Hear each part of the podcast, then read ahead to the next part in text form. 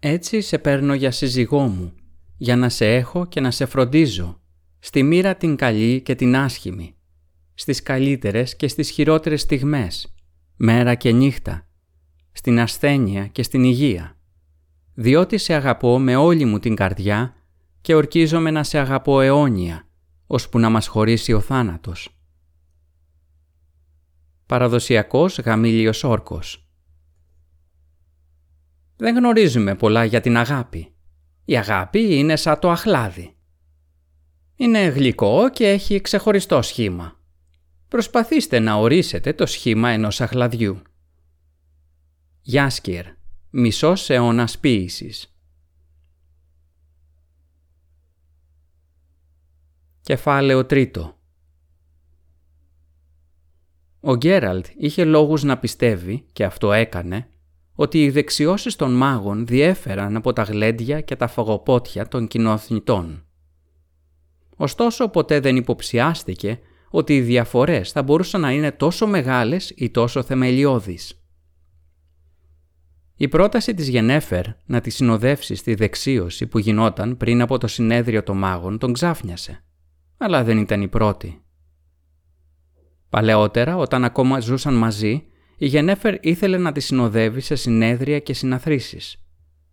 Τότε όμως εκείνος το αρνιόταν στεναρά. Ήταν σίγουρος ότι η παρέα των μάγων, στην καλύτερη περίπτωση, θα τον αντιμετώπιζε ως φρικιό και θέαμα και στη χειρότερη ως εισβολέα και παρία. Η Γενέφερ κορόιδευε τους φόβους του, αλλά δεν επέμενε. Καθώς σε άλλες περιπτώσεις ήταν ικανή να επιμείνει τόσο που όλο το σπίτι ταρακουνιόταν και τα γυαλιά γινόταν θρύψαλα, η πεποίθηση του Γκέραλτ ότι οι αποφάσεις του ήταν σωστές ενισχύονταν. Αυτή τη φορά συμφώνησε, χωρίς δεύτερη σκέψη. Η πρόταση ήρθε μετά από μια μεγάλη, ειλικρινή και συναισθηματικά φορτισμένη συζήτηση που τους έφερε πάλι κοντά ξαπόστειλε τις παλιές συγκρούσεις στη σκιά της λύθης και έλειωσε τους πάγους της πικρίας και της υπερηφάνειας. Μετά τη συζήτηση στο ανάχωμα του Χιρούντουμ, ο Γκέραλτ θα συμφωνούσε σε οποιαδήποτε, απολύτως οποιαδήποτε, πρόταση της Γενέφερ. Δεν θα αρνιόταν ακόμα και αν του πρότεινε να πάνε οι δυο τους μία βόλτα στην κόλαση για ένα φλιτζάνι βραστή πίσα, παρέα με μερικούς πύρινους δαίμονες. Και πάνω από όλα αυτά υπήρχε η Κύρι, χωρίς την οποία ούτε αυτή η συζήτηση ούτε και αυτή η συνάντηση θα είχαν γίνει. Η Κύρι για την οποία σύμφωνα με τα λεγόμενα του Κόντριγκερ ενδιαφερόταν κάποιος μάγος. Ο Γκέραλτ είχε την ελπίδα ότι η παρουσία του στο συνέδριο θα προκαλούσε τον μάγο και θα τον ανάγκαζε να κάνει κάποια κίνηση. Όμως τη Γενέφερ δεν είπε ούτε λέξη για αυτό. Από το Χιρούντουμ ταξίδευσε κατευθείαν στο Θανέντ. Εκείνος, εκείνη, η Κύρι και ο Γιάσκερ. Αρχικά σταμάτησαν στο απέραντο συγκρότημα του ανακτόρου της Λοξίας, στους νοτιοανατολικούς πρόποδες του βουνού. Το παλάτι ήταν ήδη γεμάτο από καλεσμένους και τις συντροφιές τους, αλλά η Γενέφερ δεν δυσκολεύτηκε καθόλου να βρει κατάλημα. Πέρασαν όλη την ημέρα στη Λοξία. Ο Γκέραλτ συνομιλούσε με την Κύρι ο Γιάσκερ έτρεχε τριγύρω μαζεύοντας και μοιράζοντας κουτσομπολιά και η μάγισσα δοκίμαζε και διάλεγε φορεσιές. Όταν τελικά βράδιασε, ο γητευτής και η Γενέφερ προσχώρησαν στην πολύχρωμη πομπή που κατευθύνονταν προς το παλάτι της Αρετούζας, όπου θα γινόταν η δεξίωση. Και τώρα, στην Αρετούζα, ο Γκέραλτ έμενε κατάπληκτος και ένιωθε ευνηδιασμένος, παρόλο που είχε ορκιστεί στον εαυτό του ότι τίποτα δεν θα τον ξάφνιαζε. Η τεράστια κεντρική αίθουσα είχε σχήμα τάφ. Η μακριά της πλευρά είχε στενά και απίστευτα ψηλά παράθυρα, που έφταναν σχεδόν μέχρι την οροφή. Όμως και η οροφή ήταν πάρα πολύ ψηλά. Τόσο ψηλά που ήταν δύσκολο να ξεχωρίσεις τις λεπτομέρειες, τις τοιχογραφίες, που απεικονίζονταν συχνά και ιδιαίτερα το φύλλο των γυμνών μορφών, οι οποίες επαναλαμβάνονταν κάθε τόσο. Τα παράθυρα ήταν καλυμμένα με αλλογραφίες αμύθιτης αξίας, αλλά το ρεύμα του αέρα ήταν αισθητό σε όλη την αίθουσα. Αρχικά ο Γκέραλτ αναρωτήθηκε γιατί τα κεριά δεν έσβηναν. αλλά μετά από μία προσεκτική παρατήρηση κατάλαβε. Η πολυέλαιοι ήταν μαγική, ίσως ακόμα και ψευδέστηση. Ωστόσο έριχναν άφθονο φως ασύγκριτα περισσότερο από ό,τι τα κοινά κεριά. Όταν μπήκαν, περίπου 100 άνθρωποι διασκέδαζαν ήδη εκεί. Κατά την εκτίμηση του γητευτή, η αίθουσα θα μπορούσε να φιλοξενήσει τουλάχιστον τον τριπλάσιο αριθμό ατόμων, ακόμα και αν στο κέντρο, όπως επιβάλλει η παράδοση, τοποθετούνταν τραπέζια σχηματίζοντας πέταλο. Όμως το παραδοσιακό πέταλο δεν υπήρχε. Όλα έδειχναν πως θα γευμάτιζαν όρθιοι, περιπλανόμενοι ακούραστα κατά μήκος των στολισμένων με ταπισερή τείχων και κάτω από γυρλάντες και λάβαρα που κοιμάτιζαν από το ρεύμα του αέρα. Κάτω από τις ταπισερή και τις γυρλάντες, σε τραπεζάκια, υψώνονταν περίτεχνα εδέσματα σερβιρισμένα πάνω σε ακόμα πιο περίτεχνες πιατέλες. Ανάμεσα σε αριστοτεχνικές ανθοσυνθέσεις και εντυπωσιακά γλυπτά πάγου. Μετά από προσεκτική παρατήρηση, ο Γκέραλτ σημείωσε ότι υπήρχε πολύ περισσότερη τέχνη παρά φαγητό. «Δεν υπάρχει τραπέζι», διαπίστωσε με βλοσιρό ύφος, ισιώνοντας το κοντό, μαύρο με ασημένια και ντύματα και εφαρμοστό στη μέση καφτάνι, με το οποίο τον είχε ντύσει η Γενέφερ. Αυτό το καφτάνι, που ήταν και η τελευταία λέξη της μόδας, ονομαζόταν ντουμπλέτο. Ο γητευτής δεν είχε ιδέα από πού προερχόταν αυτή η ονομασία και δεν είχε καμία επιθυμία να μάθει. Η Γενέφερ δεν αντέδρασε. Ο Γκέραλντ δεν περίμενε να κάνει κάτι τέτοιο γιατί ήξερε καλά ότι η μάγισσα δεν συνήθιζε να αντιδρά σε τέτοιου είδους δηλώσεις. Όμως δεν σταμάτησε. Συνέχισε να παραπονιέται. Ένιωθε την ανάγκη να το κάνει. Δεν έχει μουσική και κάνει κρύο. Ούτε μπορείς να καθίσεις πουθενά. Θα τρώμε και θα πίνουμε όρθιοι. Η μάγισσα του χάρισε ένα βιολετή βλέμμα. «Ναι», απάντησε απροσδόκητα ήρεμα. «Θα τρώμε όρθιοι». Επίσης, φρόντισε να θυμάσαι ότι η παρατεταμένη παραμονή δίπλα στο τραπέζι με το φαγητό θεωρείται απρέπεια. «Θα προσπαθήσω», μουρμούρισε εκείνος. «Ιδιαίτερα επειδή βλέπω ότι δεν υπάρχουν και πολλοί λόγοι για να σταματάω». Η αναξέλεγκτη κατανάλωση ποτών θεωρείται μεγάλη απρέπεια. Η Γενέφερ συνέχιζε τις νουθεσίες χωρίς να δώσει καμία απολύτως σημασία στις διαμαρτυρίες του. Επίσης, το να αποφεύγει σύντομες συνομιλίες θεωρείται ανσυγχώρητη απρέπεια. Και το ότι τη διέκοψε, εκείνος ο ξερακιανός με τα γελία παντελόνια με δείχνει με το δάχτυλό του στις δύο συντρόφισσές του, δεν θεωρείται απρέπεια. Ναι, αλλά μικρή. Τι θα κάνουμε εδώ, Γεν; Θα τριγυρνάμε μέσα στην αίθουσα, θα χαιρετάμε, θα κάνουμε φιλοφρονήσεις, θα συνομιλούμε. Σταμάτα να χαλάς τα μαλλιά σου. Δεν με άφησες να τα δέσω. Η αλογορά σου είναι πολύ εντυπωσιακή. Πιάσε το χέρι μου και πάμε. Το να στέκεσαι δίπλα στην είσοδο θεωρείται και αυτό απρέπεια. Περιπλανήθηκαν στην αίθουσα που σταδιακά γέμιζε και με άλλους προσκεκλημένους.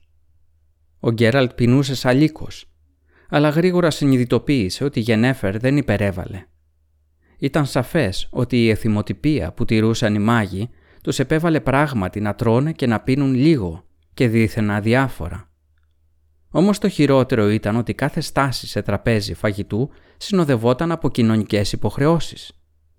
Κάποιος σε έβλεπε, σου έλεγε πόσο χαιρόταν που σε είδε, πλησίαζε και σε χαιρετούσε με ψεύτικη εγκαρδιότητα. Μετά τα υποχρεωτικά προσποιητά φιλιά στα μάγουλα, τη γλιώδη ασθενική χειραψία, τα ψεύτικα χαμόγελα και τις ακόμα λιγότερο ειλικρινείς αλλά καλά επιμελημένες φιλοφρονήσεις, ακολουθούσε μία σύντομη αλλά βαρετή και κοινότυπη συζήτηση για το τίποτα. Ο γητευτής κοιτούσε τριγύρω προσεκτικά, ψάχνοντας για γνώριμα πρόσωπα, ελπίζοντας ότι δεν ήταν το μοναδικό άτομο που δεν άνοικε σε αυτή τη μαγική συντεχνία. Η Γενέφερ τον είχε διαβεβαιώσει ότι δεν θα ήταν αλλά δεν μπόρεσε να δει κανέναν εκτός από τα μέλη της αδελφότητας ή δεν κατάφερε να αναγνωρίσει κάποιον. Οι βαλέδες ελίσσονταν ανάμεσα στους καλεσμένους, μεταφέροντας δίσκους και προσφέροντας κρασί. Η Γενέφερ δεν έπινε καθόλου. Ο γητευτής ήθελε να πιει, αλλά δεν μπορούσε. Το γυλαίκο του ήταν ενοχλητικά στενό κάτω από τις μασχάλες. Οδηγώντας επιδέξια τον Γκέραλτ με τον μπράτσο της, η μάγισσα τον τράβηξε μακριά από το τραπέζι και τον οδήγησε στη μέση της αίθουσας, στο επίκεντρο του γενικού ενδιαφέροντος. Η αντίστασή του δεν βοήθησε σε τίποτα. Ήξερε τι αντιμετώπιζε. Μία ολοφάνερη επίδειξη. Ο Γκέραλτ που ήξερε τι να περιμένει, υπέμενε μες στοική ηρεμία τις γεμάτες περίεργα υπονοούμενα ματιές των μαγισσών και τα ενηγματικά χαμόγελα των μάγων. Παρόλο που η Γενέφερ τον διαβεβαίωνε ότι η ευγένεια και η ευπρέπεια απαγορεύαν τη χρήση μαγείας σε τέτοιου είδους εκδηλώσεις, εκείνος δεν πίστευε ότι οι μάγοι ήταν σε θέση να συγκρατηθούν, ειδικά τώρα που η Γενέφερ τον πηγαίνω έφερνε προκλητικά στο προσκήνιο. Και είχε δίκιο. Αρκετές φορές ένιωσε τις δονήσεις του μενταγιών του και τα καρφώματα των μαγικών σημάτων. Μερικοί, ή πιο συγκεκριμένα μερικές, προσπαθούσαν ευθαρσώς να διαβάσουν τις σκέψεις του. Ήταν προετοιμασμένος για αυτό. Ήξερε τι του συνέβαινε και πώς να ανταποκριθεί. Κοίταζε τη Γενέφερ που βάδιζε δίπλα του. Την ασπρόμαυρη και διαμαντένια Γενέφερ με το κορακί μαλλί και τα βιολετή μάτια της ενώ οι μάγοι που τον μελετούσαν έμεναν ντροπιασμένοι, σαστισμένοι, χάνοντας εμφανώς την αυτοπεποίθηση και την ψυχραιμία τους προς μεγάλη του ικανοποίηση. «Ναι», τους απαντούσε μέσα από τις σκέψεις του. «Ναι, δεν κάνετε λάθος. Υπάρχει μόνο εκείνη, η Γενέφερ στο πλευρό μου, εδώ και τώρα. Και μόνο αυτό έχει σημασία. Εδώ και τώρα. Το ποια ήταν παλιότερα, που ήταν παλαιότερα και με ποιον δεν έχει πλέον την παραμικρή σημασία. Τώρα είναι μαζί μου, εδώ, ανάμεσά σας. Μαζί μου και με κανέναν άλλον. Τώρα δεν σκέφτομαι παρά εκείνη. Τη σκέφτομαι ασταμάτητα, νιώθοντας το άρωμά της και τη ζεστασιά του κορμιού της. Και όλοι εσείς μπορείτε να πάτε να πνιγείτε με το φθόνο σας. Η μάγισσα έσφιξε δυνατά το μπράτσο του και έγειρε ελαφρά προς το μέρος του. «Σε ευχαριστώ», ψιθύρισε, οδηγώντας τον προς τα πίσω τραπέζια. «Αλλά χωρίς υπερβολική επιδεικτικότητα, σε παρακαλώ». «Εσείς οι μάγοι ερμηνεύετε πάντα την ειλικρίνεια ως επιδεικτικότητα» επειδή δεν πιστεύετε στην ειλικρίνεια ακόμα και όταν τη διαβάζετε στις σκέψεις άλλων. Ναι, για αυτό. Και σου άρεσε; Επειδή σε πιστεύω. Έσφιξε το μπράτσο του ακόμα πιο δυνατά και άπλωσε το χέρι της για να πάρει ένα πιατάκι. «Βάλε μου λίγο σολομό, γητευτή, και μερικά καβούρια». «Αυτά τα καβούρια είναι από το πόβις. Πιάστηκαν πιθανότατα πριν από ένα μήνα και τώρα κάνει πολύ ζέστη. Δεν φοβάσαι...» «Αυτά τα καβούρια», τον διέκοψε, «σήμερα το πρωί περπατούσαν ακόμα στο βυθό της θάλασσας. Η τηλεμεταφορά είναι μια υπέροχη εφεύρεση». «Πράγματι», συμφώνησε εκείνος. Αξίζει να γίνει ευρύτερα διαθέσιμη, δεν νομίζεις; Εργαζόμαστε πάνω σε αυτό. Έλα, βάλε μου λίγο ακόμα, πεινάω. Σ' αγαπώ, Γεν. Σε παρακάλεσα, χωρίς υπερβολές. Σταμάτησε απότομα, σήκωσε το κεφάλι της, τράβηξε μερικές μαύρες μπούκλες από το μάγουλό της και άνοιξε πλατιά τα βιολετή της μάτια. «Γκέραλτ, είναι η πρώτη φορά που μου το λες. Αποκλείεται. Πλάκα μου κάνεις. Όχι. Μέχρι τώρα μόνο το σκεφτόσουν. Αλλά σήμερα το είπες. Υπάρχει τόση διαφορά; Τεράστια. Γεν, μη μιλάς με το στόμα γεμάτο. Κι εγώ σ' αγαπώ. Κατάλαβες τι εννοώ; Όχι, ουρανή, θα πνιγείς. Σήκωσε τα χέρια σου ψηλά, θα σε χτυπήσω στην πλάτη. Πάρε μια βαθιά ανάσα. Γεν, Συνέχισε να αναπνέεις, θα σου περάσει. Γεν. Ναι, ειλικρίνεια για ειλικρίνεια. Νιώθεις καλά; Αυτό το περίμενα. Έστυψε λίγο λεμόνι πάνω στο σολομό. Δεν ήταν σωστό να αντιδράσω σε μια ομολογία που έγινε ως σκέψη. Είχα ακούσει τα λόγια. Μπόρεσα να απαντήσω και απάντησα. Νιώθω περίφημα. Τι συνέβη; Θα σου πω αργότερα. Φάε τώρα. Ο Σολομός είναι υπέροχος, το ορκίζομαι στη δύναμη. Πραγματικά θεσπέσιος. «Μπορώ να σε φιλήσω. Τώρα, εδώ, μπροστά σε όλους». «Όχι». «Γενέφερ». Μια μελαχρινή μάγισσα ελευθέρωσε το χέρι της από τον αγώνα του συντρόφου της και τους πλησίασε. «Τελικά αποφάσισες να έρθεις. Υπέροχα. Έχω να σε δω αιώνες». «Σαμπρίνα». Η Γενέφερ χαμογέλασε τόσο πλατιά που ο καθένας, εκτός από τον γητευτή, θα μπορούσε να είχε παραπλανηθεί. «Αγαπητή μου, πόσο χαίρομαι που σε βλέπω». Οι μάγισσες αγκαλιάστηκαν προσεκτικά και φίλησαν αμοιβαία τον αέρα δίπλα στο αυτιά τους και στα σκουλαρίκια από διαμάντια και όνυχα. Τα σκουλαρίκια των δύο μαγισσών, που έμοιαζαν με μικροσκοπικά τσαμπιά στα φιλιών, ήταν πανομοιότυπα. Σε μία στιγμή η ατμόσφαιρα πάγωσε. «Γκέραλτ, επίτρεψέ μου να σε συστήσω στη συμμαθήτριά μου από το σχολείο στο Art Καράιγ». Ο γητευτής υποκλήθηκε και φίλησε το χέρι που του προσφερόταν. Είχε ήδη μάθει από καιρό ότι όλες οι μάγισσες περίμεναν να χαιρετηθούν με χειροφίλημα. Μία χειρονομία που τις ισοβάθμιζε τουλάχιστον με πριγκίπισσες. Η Σαμπρίνα Γκλέβεσινγκ σήκωσε το κεφάλι της και τα σκουλαρίκια της κουδούνισαν. Απαλά αλλά επιδεικτικά και προκλητικά. «Ανυπομονούσα να σε γνωρίσω, Γκέραλτ», είπε χαμογελώντας. Όπως όλες οι μάγισσες δεν σκοτιζόταν για τίτλους και παρόμοιες ευγένειες. Χαίρομαι πάρα πολύ. Επιτέλους σταμάτησες να τον κρύβεις από μας Γένα. Μιλώντας ειλικρινά με εκπλήσει που το καθυστέρησες τόσο καιρό. Δεν έχεις απολύτως τίποτα να ντρέπεσαι. «Έτσι νομίζω κι εγώ», απάντησε δίθεν αδιάφορα η Γενέφερ, μισοκλίνοντας ελαφρώς τα μάτια και βουρτσίζοντας τα μαλλιά της στο πλάι, αποκαλύπτοντας λίγο περισσότερο τα σκουλαρίκια της. «Πανέμορφη μπλούζα, Σαμπρίνα», Πραγματικά εκθαμβωτική. Συμφωνείς, Γκέραλτ; Ο γητευτής συμφώνησε κουνώντας το κεφάλι του. Η μπλούζα της Αμπρίνας Γκλέβεσινγκ από μαύρο σιφόν αποκάλυπτε απολύτως όλα όσα έπρεπε να αποκαλύψει και ήταν αρκετά.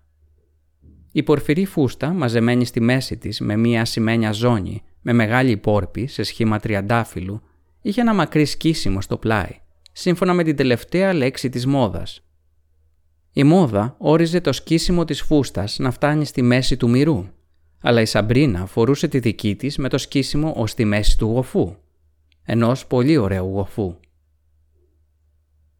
«Τι νέα από το Καέντβεν» ρώτησε η Γενέφερ προσποιούμενη ότι δεν βλέπει που κοιτάζει ο Γκέραλτ. Ο βασιλιάς ο Χένσελτ εξακολουθεί να σπαταλάει την ενέργεια και τους πόρους του κυνηγώντας τους κύουρους στα δάση σκέφτεται ακόμα μια τιμωρητική αποστολή εναντίον των ξωτικών στον Τόλ Μπλαθάνα. «Ας αφήσουμε την πολιτική», χαμογέλασε η Σαμπρίνα. Η ελαφρώς μακριά μύτη και τα αρπακτικά της μάτια την έκανα να μοιάζει με την κλασική εικόνα μιας κακιάς μάγισσας. Αύριο στο συνέδριο θα ξοδέψουμε αρκετό χρόνο κουβεντιάζοντας αυτό το θέμα και θα ακούσουμε πολλές ηθικολογίες για την ειρηνική συνύπαρξη, για τη φιλία, για την ανάγκη υιοθέτησης μιας ξεκάθαρης θέσης απέναντι στα σχέδια και τις φιλοδοξίες των βασιλιάδων μας. Τι άλλο θα ακούσουμε, Γενέφερ; Τι άλλο μας ετοιμάζουν για αύριο το Προεδρείο και ο Βίλγκεφορντς; Ας αφήσουμε την πολιτική. Η Σαμπρίνα Γκλέβισινγκ γέλασε και τα σκουλαρίκια της κουδούνισαν βαριά. Σωστά, ας περιμένουμε μέχρι αύριο. Όλα θα ξεκαθαρίσουν. Αχ, αυτή η πολιτική με τις ατελείωτες συγκρούσεις. Τι τραγικό αντίκτυπο έχουν στην ορμορφιά. Ευτυχώς έχω μια εξαιρετική κρέμα. Πίστεψέ με αγαπητή μου, οι ρητίδες εξαφανίζονται σαν την πρωινή ομίχλη. Να σου δώσω ένα βαζάκι. Ευχαριστώ αγαπητή μου, αλλά δεν τη χρειάζομαι. Στα αλήθεια. Αχ, ξέρω. Στο σχολείο πάντα ζήλευα την επιδερμίδα σου. Μα τους θεούς πόσα χρόνια έχουν περάσει. Η Γενέφερ προσποιήθηκε ότι χαιρετούσε κάποιον από μακριά. Η Σαμπρίνα από την άλλη χαμογέλασε στον γητευτή και έδειξε χαρούμενα ότι δεν έκρυβε το μαύρο σιφόν. Ο Γκέραλτ ξεροκατάπιε, προσπαθώντας να μην κοιτάζει υπερβολικά τις ορατές ροζ θυλές της κάτω από το διαφανές ύφασμα. Κοίταξε δειλά τη Γενέφερ. Η μάγισσα χαμογελούσε, αλλά την ήξερε πολύ καλά για να ξεγελαστεί. Ήταν έξαλλη. «Ω, συγχώρεσέ με», είπε ξαφνικά. Βλέπω ότι η Φιλίπα πρέπει να της πω κάτι επιγόντως. Έλα μαζί μου, Γκέραλτ. Γεια σου, Σαμπρίνα. Γεια, Γένα. Η Σαμπρίνα Γκλέβασινγκ κοίταξε το γητευτή στα μάτια. Συγχαρητήρια και πάλι για το γούστο σου. Ευχαριστώ. Η φωνή της Γενέφερ ήταν ύποπτα ψυχρή. Ευχαριστώ, αγαπητή μου. Η Φιλίπα Έιλχαρτ συνοδευόταν από τον Ντίξτρα. Ο Γκέραλτ που κάποτε τον είχε γνωρίσει θα έπρεπε βασικά να χαρεί που έβλεπε ένα γνώριμο πρόσωπο, κάποιον που δεν ήταν μάγος, αλλά δεν χάρηκε καθόλου. «Χαίρομαι που σε βλέπω, Γένα», η Φιλίπα φίλησε τον αέρα δίπλα στο σκουλαρίκι της Γενέφερ. «Καλώς ήρθες, Γκέραλτ. Γνωρίζετε και οι δύο τον κόμι Ντίξτρα, έτσι δεν είναι» και ποιος δεν το γνωρίζει; Η Γενέφερ έγειρε ελαφρά το κεφάλι της και άπλωσε στον Ντίξτρα το χέρι της, το οποίο ο κατάσκοπος φίλησε με σεβασμό. «Χαίρομαι που σε ξαναβλέπω, κόμι», του είπε. «Και για μένα είναι χαρά», επιβεβαίωσε ο αρχηγός των μυστικών υπηρεσιών του βασιλιά Βίζιμιρ. «Που σε ξαναβλέπω, Γενέφερ, ιδιαίτερα με τόσο ευχάριστη συντροφιά. Κύριε Γκέραλτ, τα σέβη μου. Ο Γκέραλτ, αποφεύγοντας να διαβεβαιώσει τον Τίξτρα ότι ο σεβασμός του προς εκείνον ήταν ακόμη βαθύτερος, έσφιξε το απλωμένο χέρι, ή μάλλον προσπάθησε να το κάνει, επειδή οι διαστάσεις του ξεπερνούσαν κατά πολύ τον μέσο ανθρώπινο όρο, κάτι που έκανε το σφίξιμο των χεριών σχεδόν αδύνατο. Ο γιγάντιος κατάσκοπος φορούσε ένα γυλαίκο σε ανοιχτό μπέζ χρώμα, που καθώς ήταν ξεκούμποτο έπεφτε χαλαρά επάνω του. Ήταν φανερό ότι ήθελε να νιώθει άνετα.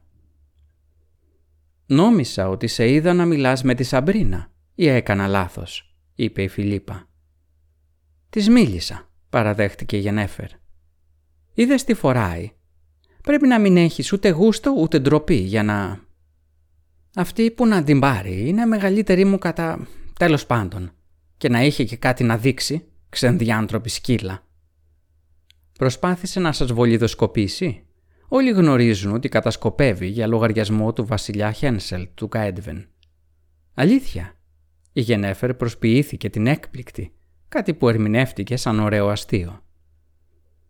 «Εσείς κύριε Κόμη, πώς είστε» ρώτησε η Γενέφερ όταν η Φιλίπα και ο Ντίξτρα δεν γελούσαν πια. «Εξαιρετικά καλά», απάντησε ο κατάσκοπος του βασιλιά Βίζιμιρ με μια βαθιά υπόκληση. Εάν λάβουμε υπόψη, χαμογέλασε η Φιλίπα, ότι ο κόμις βρίσκεται εδώ για υπηρεσιακούς λόγους, μια τέτοια διαβεβαίωση είναι για μας ιδιαίτερα κολακευτική.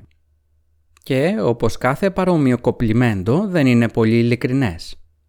Μόλις πριν από λίγο μου ομολόγησε ότι θα προτιμούσε ένα όμορφο οικείο μισοσκόταδο, τη μυρωδιά των δαυλών και του κρέατος που έχει ψηθεί στη σούβλα. Του λείπει επίσης το παραδοσιακό λερωμένο με σάλτσα και μπύρα τραπέζι, όπου θα μπορούσε να χτυπάει το κυπελό του στο ρυθμό των πρόστιχων τραγουδιών των πεκρίδων και κάτω από το οποίο θα μπορούσε να γλιστρήσει μια χαρά τις πρώτες πρωινές ώρες, ώστε να κοιμηθεί ανάμεσα στα κυνηγόσκυλα που ροκανίζουν κόκαλα.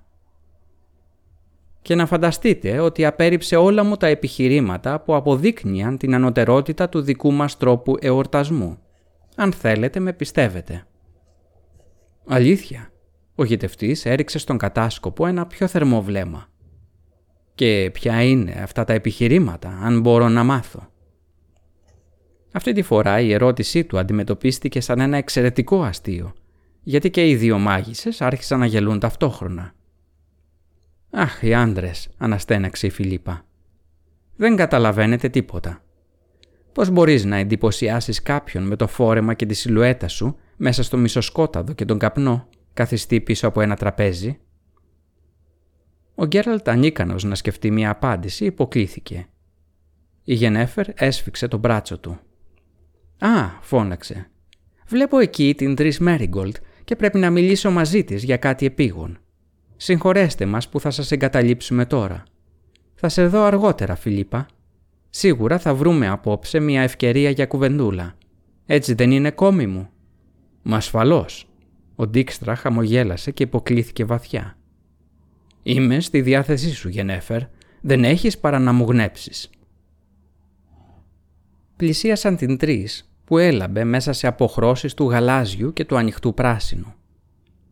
Μόλις τους είδε, η τρεις διέκοψε τη συνομιλία με δύο μάγους, γέλασε χαρούμενα και αγκάλιασε τη Γενέφερ και το τελετουργικό φίλημα στον αέρα επαναλήφθηκε. Ο Γκέραλτ έπιασε το χέρι που το άπλωσε, αλλά αποφάσισε να κινηθεί ενάντια στην ηθιμοτυπία, αγκάλιασε την καστανομάλα μάγισσα και τη φίλησε στο μαλακό και χνουδωτό σαν ροδάκινο μάγουλό της. Οι τρεις κοκκίνησε ελαφρά. Οι μάγοι συστήθηκαν. Ο ένας ήταν ο Ντρίθελμ από το Πόντ Βανής και ο άλλος ήταν ο αδελφός του, ο Ντέλμολντ. Ήταν και οι δύο στην υπηρεσία του βασιλιά Έστεραν, του Κόβιρ. Και οι δύο ήταν ολιγομίλητοι και με την πρώτη ευκαιρία απομακρύνθηκαν. «Μιλούσατε με τη Φιλίπα και τον Τίξτρα από το Τρέτογκορ», σχολίασε οι τρεις, παίζοντας με μια καρδούλα από λάπης λάζουλη, πλαισιωμένη με ασίμι και διαμάντια που κρεμόταν στο λαιμό της. Ε, γνωρίζετε βεβαίως ποιος είναι ο Ντίξτρα. Γνωρίζουμε, επιβεβαίωσε η Γενέφερ. Σου μίλησε; Προσπάθησε να πάρει καμία πληροφορία από σένα; Ναι, η μάγισσα χαμογέλασε με νόημα. Αρκετά προσεκτικά. Όμως η Φιλίπα τον δυσκόλευε πολύ. Και εγώ νόμιζα ότι κάνουν καλή παρέα. Κάνουν πολύ καλή παρέα, την προειδοποίησε σοβαρά η Γενέφερ.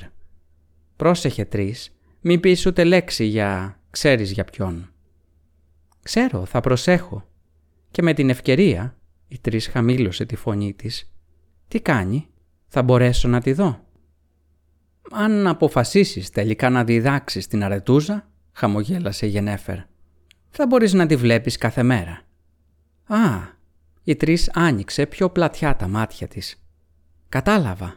Η κύριοι πιο σιγά Τρεις. Θα το συζητήσουμε αργότερα, αύριο, μετά το συνέδριο. Αύριο, η Τρεις χαμογέλασε με πολύ παράξενο τρόπο. Η Γενέφερ συνοφριώθηκε, αλλά πριν προλάβει να ρωτήσει, μία ελαφριά αναστάτωση επικράτησε στην αίθουσα. «Ήρθαν», είπε η Τρεις βήχοντας.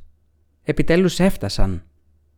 «Ναι», συμφώνησε η Γενέφερ, τραβώντας το βλέμμα της από τα μάτια της φίλης της. «Είναι εδώ, Γκέραλτ, επιτέλους, θα έχεις την ευκαιρία να συναντήσεις τα μέλη του Προεδρείου και του Ανώτατου Συμβουλίου. Αν παρουσιαστεί η ευκαιρία, θα σε συστήσω, αλλά για την ώρα είναι καλό να ξέρεις εκ των προτέρων ποιος είναι ποιος. Οι συγκεντρωμένοι μάγοι χωρίστηκαν στα δύο και με υποκλήσει σεβασμού υποδέχτηκαν τις προσωπικότητες που έμπαιναν στην αίθουσα. Ο πρώτος ήταν ένας ηλικιωμένος αλλά γεροδεμένος άντρας, με εξαιρετικά σεμνή μάλινη φορεσιά. Στο πλάι του βάδιζε μια ψηλή γυναίκα με έντονα χαρακτηριστικά και σκούρα ίσια χτενισμένα μαλλιά. Αυτός είναι ο Γκέρχαρτ από το Άιλε. Γνωστός επίσης και ως Χεν Γκεντιμντέιθ, ο μεγαλύτερος σε ηλικία εν ζωή μάγος, εξήγησε η Γενέφερ. Η γυναίκα δίπλα του είναι η Τισάια Ντεβρίς. Είναι πολύ νεότερη από τον Χεν, αλλά δεν διστάζει να χρησιμοποιεί ελιξήρια. Πίσω από το ζευγάρι περπατούσε μια ελκυστική γυναίκα με πολύ μακριά χρυσά μαλλιά και με ένα δαντελένιο φόρεμα στο χρώμα της ρεζεντάς. Είναι η Φραντζέσκα Φίνταμπερ, γνωστή επίσης ως Ένιντ αν Γκλεάνα ή ως Μαργαρίτα της Κοιλάδας. Μη γουρλώνεις τα μάτια σου γητευτή. Θεωρείται από όλους η πιο όμορφη γυναίκα στον κόσμο. «Είναι μέλος του Προεδρείου», ψιθύρισε έκπληκτος. «Φαίνεται πολύ νέα. Όλα χάρη στα μαγικά ελιξήρια. Όχι στην περίπτωσή της. Η Φραντζέσκα είναι καθαρό αιμοξωτικό. Πρόσεξε τον άντρα που τη συνοδεύει. Είναι ο Βίλγκεφορτζ από το Ρόγκεβιν. Αυτός είναι πραγματικά νέος, αλλά και απίστευτα ταλαντούχος. Στην περίπτωση των μάγων, όπως γνώριζε ο Γκέραλτ, ο όρος «νέος» κάλυπτε οποιαδήποτε ηλικία έως και 100 χρόνια. Ο Βίλγκεφορτς φαινόταν 35. Ήταν ψηλός και γεροδεμένος. Φορούσε ένα κοντό καφτάνι ιπποτικού τύπου, αλλά φυσικά χωρίς θυρεό. Ήταν επίσης διαβολικά εμφανίσιμος. Κάτι που δεν έμεινε απαρατήρητο ακόμα και λαμβάνοντας υπόψη ότι δίπλα του έπλεε με χάρη η Φραντζέσκα Φίνταμπερ, με τα μεγάλα ζαρκαδένια της μάτια και την ομορφιά της που έκοβε την ανάσα. Αυτός ο κοντός άντρας δίπλα στον Βίλγκεφορτς είναι ο Αρτάουντ Τερανόβα, εξήγησε η τρεις Μέριγκολτ. Αυτοί οι πέντε αποτελούν το Προεδρείο. Και η κοπέλα με το παράξενο πρόσωπο που περπατάει πίσω από τον Βίλγκεφορτς είναι η βοηθός του, Λιδία Βαν Μπρέντεβορτ, είπε ψυχρά η Γενέφερ. Άτομο ασήμαντο, αλλά το να κοιτάς επίμονα το πρόσωπό της θεωρείται μεγάλη απρέπεια. Πρόσεξε περισσότερο αυτούς τους τρεις που έρχονται πίσω της. Είναι τα μέλη του Συμβουλίου. Ο Φέρκαρτ από το Σιντάρις, ο Ραντ Κλειφ από το Όξενφόρτ και ο Κάρντουιν από το Λάν Εξέτερ. Αυτό είναι όλο το Συμβούλιο. Νόμιζα ότι υπήρχαν περισσότεροι. Το Προεδρείο αριθμεί πέντε άτομα και υπάρχουν άλλοι πέντε στο Συμβούλιο. Η Φιλίπα Έλχαρτ είναι επίσης μέλος του Συμβουλίου. Και πάλι λείπει ένας, είπε κουνώντας το κεφάλι του, ενώ οι τρεις έβαλε τα γέλια. Δεν του το είπες. Πραγματικά δεν ξέρεις τίποτα, Γκέραλτ. Σχετικά με τι; Ότι η Γενέφερ είναι μέλος του Συμβουλίου, από τη μάχη του Σόντεν. Δεν θα περηφανιστείς γι' αυτό, αγαπητή μου. Όχι, αγαπητή μου. Η μάγισσα κοίταξε τη φίλη της κατευθείαν στα μάτια. Πρώτον, δεν μου αρέσει να υπερηφανεύομαι. Και δεύτερον, δεν έχω χρόνο για τέτοια. Είχα να δω τον Γκέραλτ για πολύ καιρό και πρέπει να καλύψουμε πολλά κενά. Υπάρχει ήδη μεγάλη λίστα με πράγματα που πρέπει να κάνουμε και τα καλύπτουμε με τη σειρά. Ε, φυσικά, απάντησε διστακτικά η τρεις. Χμ, μετά από τόσο καιρό, καταλαβαίνω. Θα έχετε πολλά να πείτε. Οι συζητήσεις, χαμογέλασε η Γενέφερ, ρίχνοντας στο γητευτή ένα άλλο πονηρό βλέμμα, είναι στο τέλος της λίστας. Εντελώς στο τέλος, τρεις. Η καστανομάλα μάγισσα έδειχνε αμηχανία και κοκκίνησε. «Καταλαβαίνω», επανέλαβε παίζοντας αμήχανα με την καρδούλα από λάπης λάζουλη. «Χαίρομαι που το ακούω. Γκέραλτ, φέρε μας κρασί. Όχι, όχι από αυτόν τον βαλέ, από τον άλλον, που είναι πιο μακριά». Υπάκουσε αναγνωρίζοντας τον τόνο στη φωνή της. Σηκώνοντας τα κύπελα από τον δίσκο του βαλέ, παρατηρούσε διακριτικά τις μάγισσες. Η Γενέφερ μιλούσε γρήγορα και χαμηλόφωνα, ενώ η Τρεις Μέριγκολτ άκουγε με σκυμμένο το κεφάλι. Όταν στράφηκε, η Τρεις είχε φύγει. Η Γενέφερ δεν έδειξε κανένα ενδιαφέρον για το κρασί και έτσι άφησε τα δύο περιτά πλέον κύπελα πάνω σε ένα τραπέζι. «Μήπως υπερέβαλες λίγο» τη ρώτησε. Στα μάτια της Γενέφερ άναψε μία βιολετή φλόγα. «Μην προσπαθείς να με ξεγελάσεις», Νόμιζες ότι δεν ξέρω για εσάς τους δύο. Αν πρόκειται για αυτό, ακριβώς γι' αυτό, τον έκοψε. Μη κάνεις χαζές γκριμάτσες και απέφυγε τα σχόλια. Και πάνω απ' όλα μην προσπαθείς να μου πεις ψέματα. Ξέρω την τρεις περισσότερα χρόνια από όσα ξέρω εσένα. Συμπαθούμε η μία την άλλη. Καταλαβαίνόμαστε θαυμάσια και πάντα θα καταλαβαίνόμαστε ανεξάρτητα από διάφορα μικρά επεισόδια. Τώρα μου φάνηκε ότι είχε κάποιες αμφιβολίες Τις ξεκαθάρισα και αυτό είναι όλο. Ας μην το συζητήσουμε περισσότερο. Δεν είχε καμία διάθεση να το κάνει. Η Γενέφερα έδιωξε τις μπούκλες από το πρόσωπό της. «Τώρα θα σε αφήσω για λίγο. Πρέπει να μιλήσω με την Τισάια και την Φραντζέσκα. Φάε κάτι ακόμα, η κοιλιά σου γουργουρίζει. Και να προσέχεις. Μερικά άτομα σίγουρα θα προσπαθήσουν να σου κάνουν ερωτήσεις. Μην τους αφήσεις να σε ξεγελάσουν και μη με ντροπιάσεις να μείνεις ήσυχη. Γκέραλτ, παρακαλώ. Πριν από λίγο με ρώτησες αν μπορούσες να με φιλήσεις εδώ μπροστά σε όλους. Ισχύει ακόμα; Ισχύει. Σκέψου το κραγιόν μου, σε παρακαλώ. Εκείνος έριξε μία ματιά στους υπόλοιπους καλεσμένους.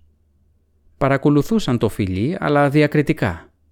Η Φιλίπα Έλχαρτ, που στεκόταν σε κάποια απόσταση, μαζί με μία παρέα νεαρών μάγων, του έκλεισε το μάτι και προσποιήθηκε ότι χειροκροτεί.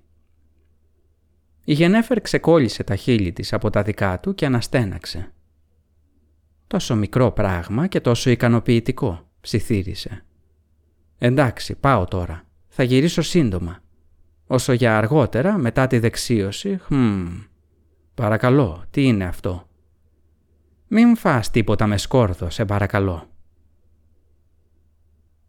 Μόλις εκείνη έφυγε, ο γητευτής εγκατέλειψε την εθιμοτυπία, ξεκούμπωσε του ντουμπλέτου του, ήπια και τα δύο κύπελα κρασί και προσπάθησε να ασχοληθεί σοβαρά με το φαγητό, αλλά δεν τα κατάφερε.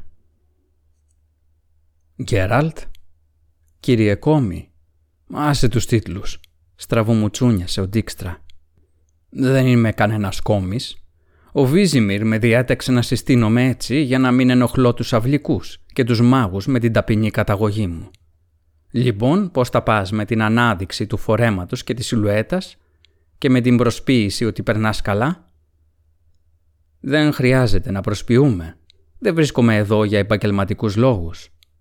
Ενδιαφέρον, χαμογέλασε ο κατάσκοπος. Όμως αυτό και μόνο επιβεβαιώνει τις φήμες ότι είσαι ανεπανάληπτος και μοναδικός. Όλοι οι άλλοι εδώ είναι σε υπηρεσία. Αυτό ακριβώς φοβόμουν. Ο Γκέραλτ δεν ανταπέδωσε το χαμόγελο. Το περίμενα ότι εδώ θα είμαι ο μοναδικός του είδους μου, δηλαδή εντελώς εκτός τόπου. Ο κατάσκοπος επιθεώρησε τις πιατέλες, πλησίασε μία και πήρε ένα μεγάλο πράσινο λοβό ενός φυτού άγνωστου στον Γκέραλτ. «Με την ευκαιρία. Σε ευχαριστώ για τους αδελφούς Μίχελετ», Πολλοί κόσμος στη Ριδανία ανέπνευσε με ανακούφιση όταν έσφαξες και τους τέσσερις στο λιμάνι του Όξενφορτ. Γέλασα πολύ όταν ο δόκτωρ που κλήθηκε για την έρευνα από το πανεπιστήμιο, αφού εξέτασε τις πληγές, δήλωσε ότι κάποιος χρησιμοποίησε ένα ισιωμένο δρεπάνι. Ο Γκέραλντ δεν σχολίασε. Ο Ντίξτρα έβαλε έναν άλλο λοβό στο στόμα του. «Κρίμα», συνέχισε μασουλώντας, «που αφού τους έσφαξες δεν πήγε στο δήμαρχο». Υπήρχε αμοιβή για αυτούς, είτε ζωντανούς είτε νεκρούς. Γενναίο ποσό. Πολλά τα προβλήματα με τη φορολογική δήλωση. Ο γητευτής αποφάσισε επίσης να δοκιμάσει τον πράσινο λοβό που όμως είχε τη γεύση σαπουνισμένου σέλινου.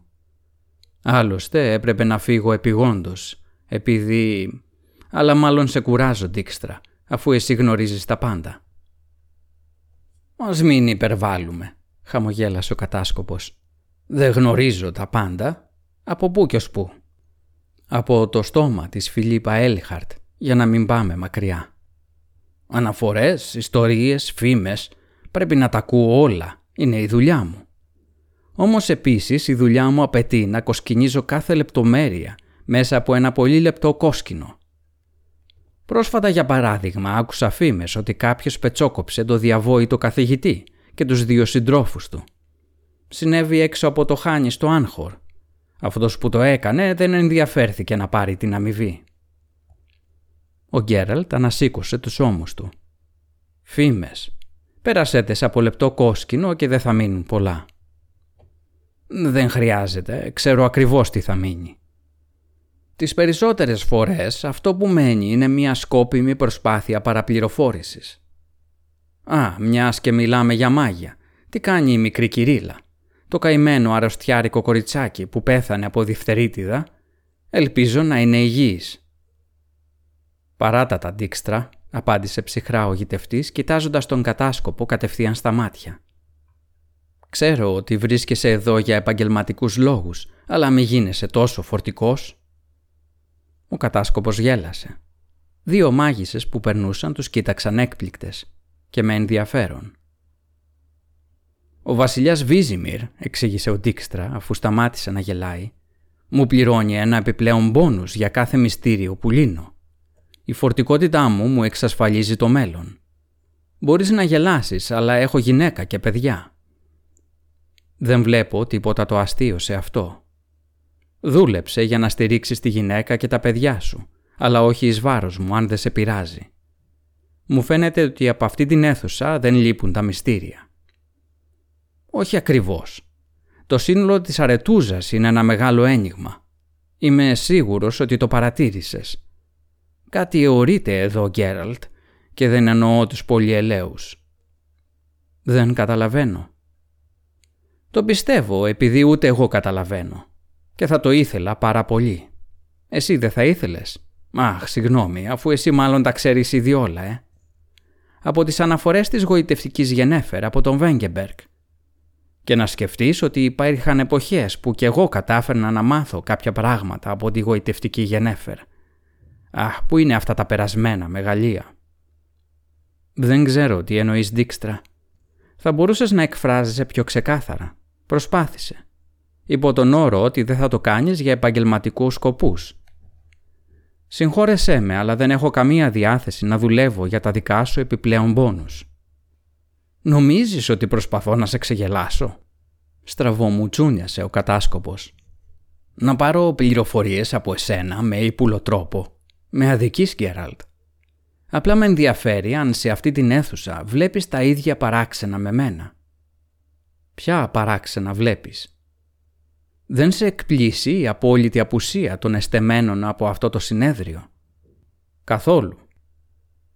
Ο Γκέραλτ κατάφερε επιτέλους να καρφώσει μία μαριναρισμένη ελιά με την οδοντογλυφίδα. Είμαι σίγουρος ότι οι βασιλιάδες προτιμούν τα παραδοσιακά συμπόσια, καθιστή σε ένα τραπέζι κάτω από το οποίο μπορεί να γλιστρήσει κανείς χαριτωμένα τις πρώτες πρωινές ώρες. Επιπλέον, επιπλέον τι; Ο Ντίξτρα καταβρόχθησε τέσσερις ελιές, τις οποίες, χωρίς ίχνος ντροπής, πήρε από τον μπολ με τα δάχτυλά του. Επιπλέον, ο γητευτής έδειξε τον κόσμο που περνούσε από την αίθουσα. Οι βασιλιάδες δεν ενοχλούνται. Έστειλαν στη θέση τους ένα στρατό κατασκόπων αυτών που ανήκουν στη συντεχνία και εκείνων που έχουν αποκλειστεί από αυτήν. Πιθανώς για να κατασκοπεύσουν τι πραγματικά συμβαίνει εδώ. Ο Ντίξτρα έφτισε τα κουκούτσια από τις ελιές, πήρε ένα μακρύ πυρούνι και άρχισε να ανακατεύει με αυτό μία βαθιά κρυστάλλινη σαλατιέρα. Και ο Βίλγκεφορτς, τόνισε συνεχίζοντας να ανακατεύει, φρόντισε ιδιαίτερα ώστε να μην λείπει κανένας κατάσκοπος – έχει όλους τους βασιλικούς κατασκόπους σε ένα καζάνι. Γιατί να θέλει ο Βίλγκεφορτς όλους τους βασιλικούς κατασκόπους σε ένα καζάνι; Δεν έχω ιδέα και δεν με ενδιαφέρει. Σου είπα, είμαι εδώ ως ιδιώτης. Είμαι, πώς να το πω, έξω από το καζάνι. Ο κατάσκοπος του βασιλιά Βίζιμιρ ψάρεψε από τη σαλατιέρα ένα μικρό χταπόδι και το κοίταξε αειδιασμένος. «Και αυτοί το τρώνε» Κούνησε το κεφάλι του με ψεύτικη συμπόνια και ύστερα στράφηκε ξανά στον Γκέραλτ. «Άκουσέ με, προσεκτικά γητευτή», είπε ήρεμα.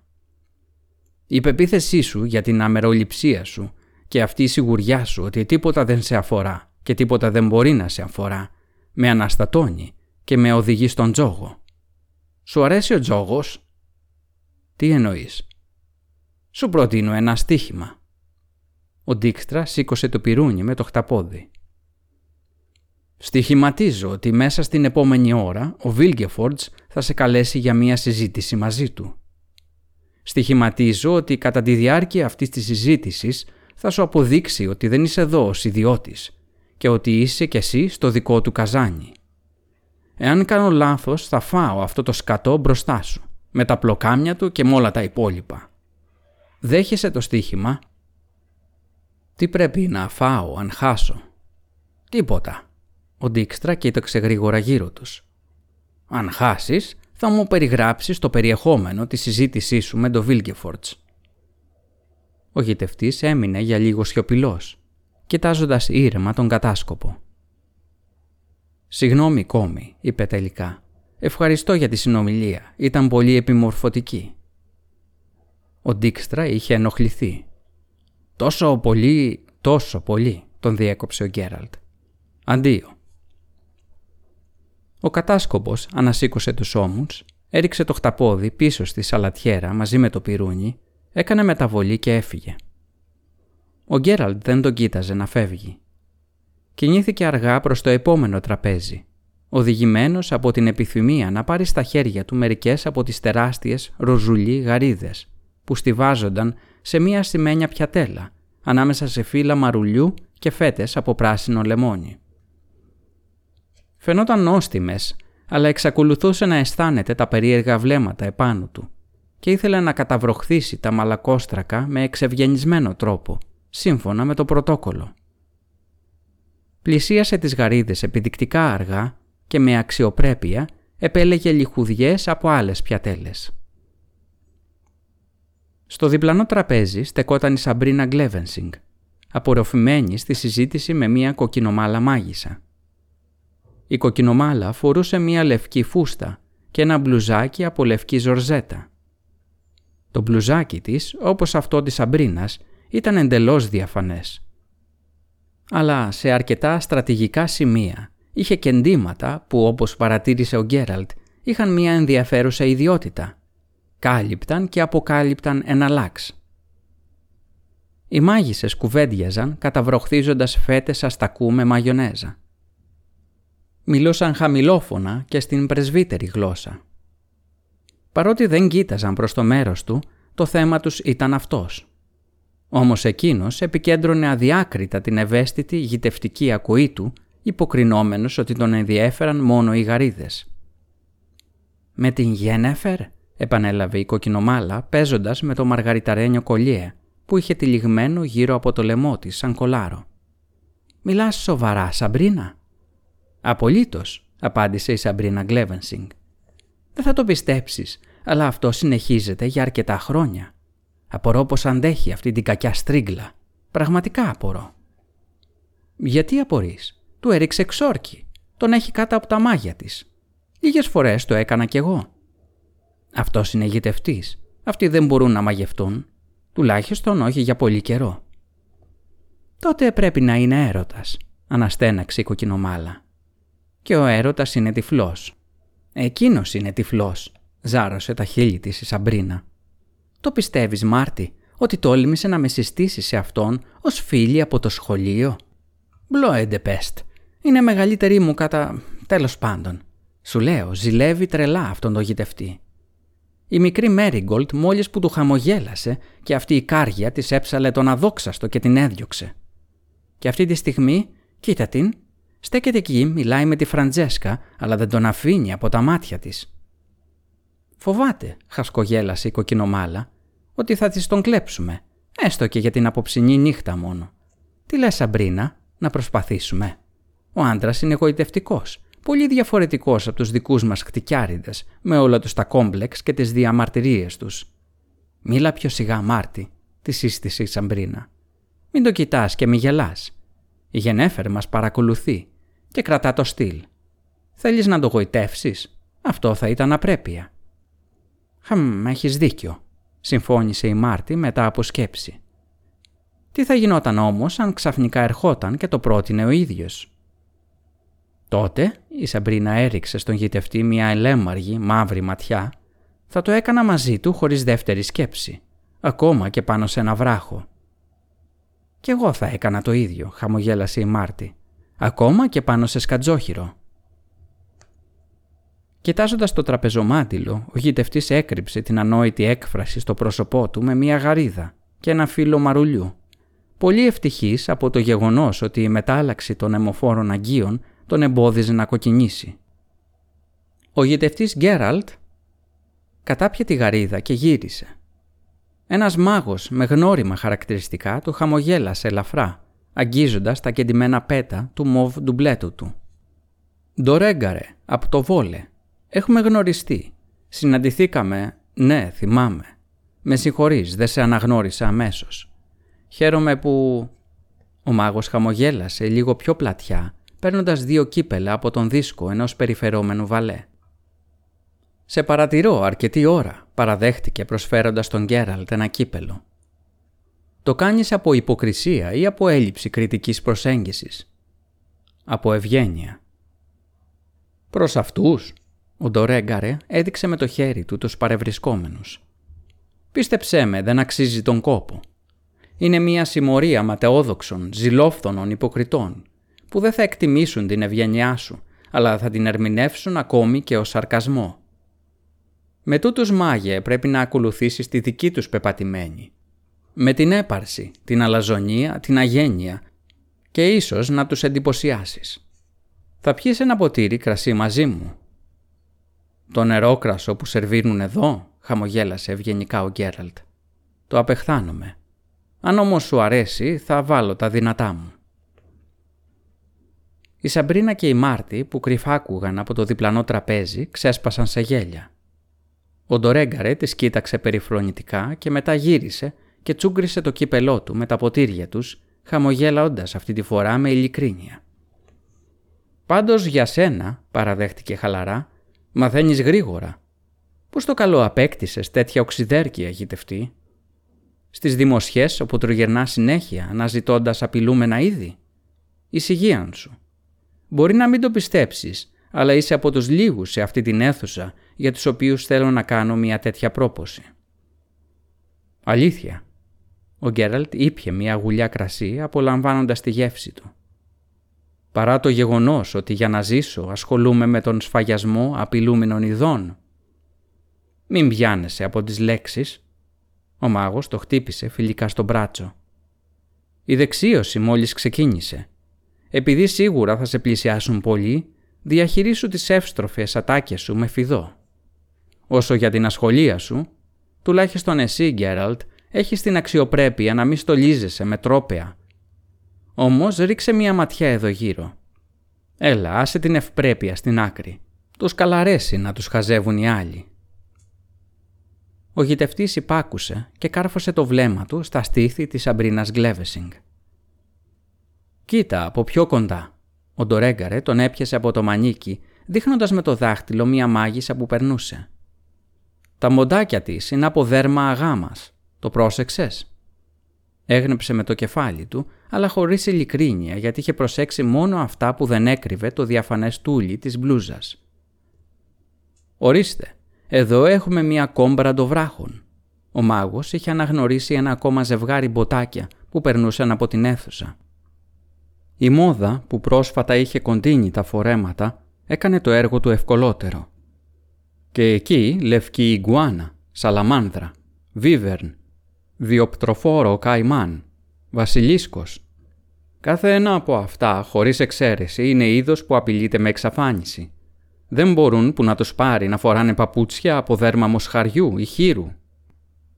«Εξακολουθείς να ασχολείσαι ως συνήθως με τα δέρματα, Αντορέγκαρε» ρώτησε η Φιλίπα πλησιάζοντάς τους.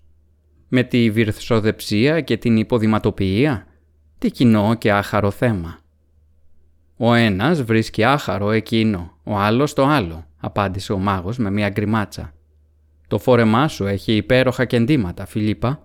Διαμαντένια ερμήνα, αν δεν κάνω λάθος. Πολύ καλέστητη. Το ξέρεις ότι αυτό το είδος εξολοθρεύτηκε πριν 20 χρόνια λόγω της όμορφης γούνας της; Πριν από 30, τον διόρθωσε η Φιλίπα, γεμίζοντας το στόμα της με ό,τι είχε μείνει από τις γαρίδες.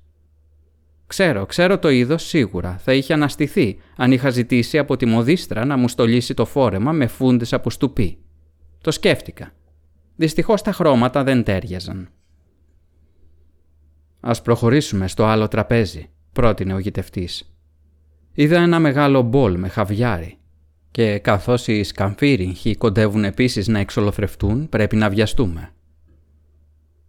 «Μαύρο χαβιάρι παρέα με σένα», αυτό ονειρευόμουν. Η Φιλίπα τρεμόπαιζε τα βλέφαρά της και γλίστρισε το χέρι της κάτω από τον μπράτσο του, μυρίζοντας ερυθιστικά κανέλα και νάρδο.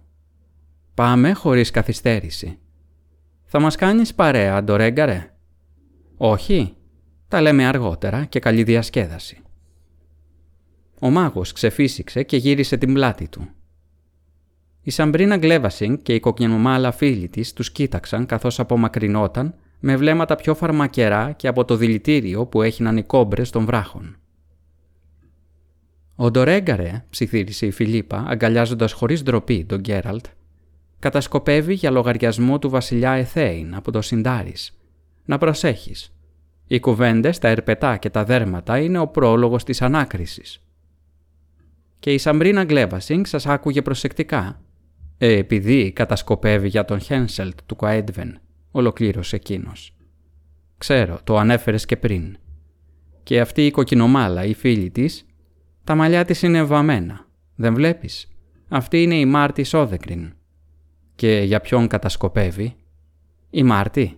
Η Φιλίπα γέλασε και τα δόντια της έλαμψαν κάτω από τα έντονα βαμμένα χείλη της. Για κανέναν. Η Μάρτη δεν ενδιαφέρεται για την πολιτική. Παράξενο. Νόμιζα ότι όλοι εδώ κατασκοπεύουν. Πολλοί ναι, αλλά όχι όλοι. Όχι η Μάρτη Σόδεγκριν. Η Μάρτη είναι θεραπεύτρια και νυμφωμανής. Όπου να πάρει, κοίτα, έφαγαν όλο το χαβιάρι. Μέχρι τον τελευταίο κόκο. Έγλειψαν και τον μπολ. Τι θα κάνουμε τώρα; Τώρα, ο Γκέραλτ γέλασε αθώα, θα μου ανακοινώσεις ότι κάτι συμβαίνει. Θα μου πεις ότι πρέπει να εγκαταλείψω την ουδετερότητα και να κάνω μία επιλογή. Θα μου προτείνεις ένα στίχημα. Δεν τολμώ καν να φανταστώ τι μπορεί να είναι το έπαθλό μου αν κερδίσω. Όμως ξέρω τι θα πρέπει να κάνω σε περίπτωση που χάσω. Η Φιλίπα Έιλχαρτ έμεινε για λίγο σιωπηλή χωρίς να τραβάει τα μάτια της από πάνω του. «Θα έπρεπε να το είχα καταλάβει», είπε χαμηλόφωνα. Ο Ντίξτρα δεν άντεξε, σου έκανε πρόταση. Τον είχα προειδοποιήσει ότι περιφρονείς τους κατασκόπους. Δεν περιφρονώ τους κατασκόπους, περιφρονώ την κατασκοπία. Και περιφρονώ την περιφρόνηση. Μη μου προτείνεις κανένα στοίχημα, Φιλίππα. Νιώθω κι εγώ ότι κάτι συμβαίνει εδώ. Ας συμβαίνει. Δεν με αφορά και δεν με ενδιαφέρει. Μου το είχες πει κάποτε, στο Όξενφορτ. Χαίρομαι που δεν το έχεις ξεχάσει. Ελπίζω να θυμάσαι και τις συνθήκες. Πολύ καθαρά. Τότε δεν σου είχα αποκαλύψει για ποιον δουλεύει αυτός ο Ράιανς ή όπως τον λένε. Τον άφησα να φύγει. Ήσουνα τόσο θυμωμένος μαζί μου, επίοικος μιλώντας. Ήρθε η ώρα να επανορθώσω. Αύριο θα σου δώσω αυτόν τον Ράιανς. Μη με διακόπτεις και μην κάνεις γκριμάτσες. Δεν πρόκειται για στοίχημα. Είναι μια υπόσχεση και εγώ τηρώ τις υποσχέσεις μου. Όχι, καμία ερώτηση, σε παρακαλώ. Περίμενε μέχρι αύριο. Τώρα ας επικεντρωθούμε στο χαβιάρι και στα ασήμαντα κουτσομπολιά. Δεν έχει άλλο χαβιάρι. Μια στιγμή. Κοίταξε γύρω της, κούνησε το χέρι της και μουρμούρισε ένα ξόρκι. Το ασημένιο σκεύος σε σχήμα λυγισμένου ψαριού γέμισε αμέσως με τα ρόζα αυγά του απειλούμενου με εξαφάνιση οξύριγχου. Ο γητευτής χαμογέλασε. Μπορεί κανείς να χορτάσει με ψευδέστηση; Όχι, αλλά μπορεί να ικανοποιήσει ευχάριστα την υπερβολική του όρεξη. Δοκίμασε. Χμ, πράγματι. Θα έλεγα ότι είναι πιο νόστιμο και από το πραγματικό. Και δεν παχαίνει, είπε περήφανα η μάγισσα, περιχύνοντας με χυμό λεμονιού το επόμενο κουτάλι με χαβιάρι. Μπορώ να έχω άλλο ένα ποτήρι λευκό κρασί; Στη διάθεσή σου, Φιλίπα. Σε ακούω. Λένε ότι η εθιμοτυπία απαγορεύει τα ξόρκια εδώ. Δεν θα ήταν ασφαλέστερο, αντί για την ψευδέστηση του χαβιαριού, να δημιουργήσεις μόνο την ψευδέστηση της γεύσης του. Σίγουρα μπορείς. Φυσικά και μπορώ. Η Φιλίπα Έλχαρτ τον κοίταξε μέσα από το κρίσταλο του ποτηριού. Η δημιουργία ενός τέτοιου ξορκιού είναι παιχνιδάκι. Όμως, έχοντας μόνο την αίσθηση της γεύσης, θα χάναμε την ευχαρίστηση που προσφέρει η πράξη. Η διαδικασία, οι συνοδευτικές τελετουργικές κινήσεις, οι χειρονομίες, η συνομιλία που συνοδεύει τη διαδικασία και η επαφή με τα μάτια. Θα σε χαροποιήσω με μια χιουμοριστική σύγκριση. Θέλεις; Σε ακούω και χαίρομαι εκ των προτέρων. Είμαι σε θέση να προκαλέσω ακόμα και την αίσθηση ενός οργασμού. Πριν ο γητευτής ανακτήσει τη δύναμη του λόγου του, τους πλησίασε μία μικροκαμωμένη μάγισσα με μακριά ίσια μαλλιά αχυρένιου χρώματος. Την αναγνώρισε αμέσως. Ήταν αυτή με τα παπουτσάκια από δέρμα αγάμας και μπλουζάκι από πράσινο τούλι, το οποίο δεν κάλυπτε ούτε καν μία λεπτομέρεια τόσο μικρή όσο μία ελίτσα πάνω από το αριστερό της στήθος. «Λυπάμαι, αλλά πρέπει να διακόψω το μικρό σας φλερτάκι. Φιλίπα, ο Ραντ Φλιφ και ο Ντέμολτ θα ήθελα να σου μιλήσουν για λίγο, επιγόντως. Αν είναι έτσι έρχομαι. Αντί ο Γκέραλτ, θα συνεχίσουμε το φλερτ μας μια άλλη φορά. Αχά, η Ξανθιά τον αντιμετώπισε με το βλέμμα της. Ο Γκέραλτ ο γητευτής για τον οποίο η γενέφερα έχασε το μυαλό της. Σε παρακολουθούσα και αναρωτιόμουν ποιος μπορεί να είσαι. Αυτό με ενοχλούσε πολύ. Το γνωρίζω αυτό το συνέστημα, είπε εκείνος χαμογελώντας ευγενικά. Το βιώνω αυτή τη στιγμή. Συγγνώμη για την κάφα μου. Είμαι η κύρα Μέτς. Ω, χαβιάρι. Πρόσεχε, είναι ψευδέστηση. Πού να πάρει ο διάολος, έχεις δίκιο. Η μάγισσα παράτησε το κουτάλι σαν να ήταν μια ουρά επικίνδυνου σκορπιού.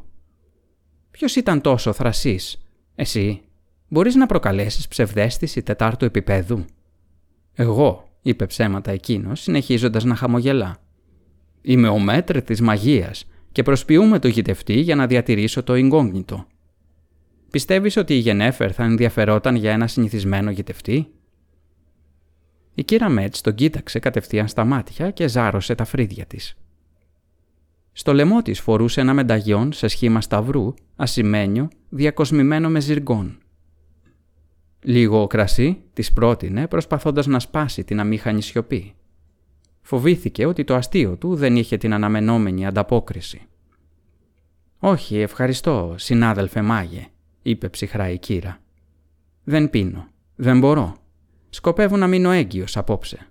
«Με ποιον» ρώτησε πλησιάζοντάς τους η βαμμένη κοκκινομάλα φίλη της Αμπρίνας Γκλέβεσινγκ, ντυμένη με διάφανη λευκή μπλούζα από ζορζέτα, διακοσμημένη με στρατηγικά τοποθετημένα κεντήματα.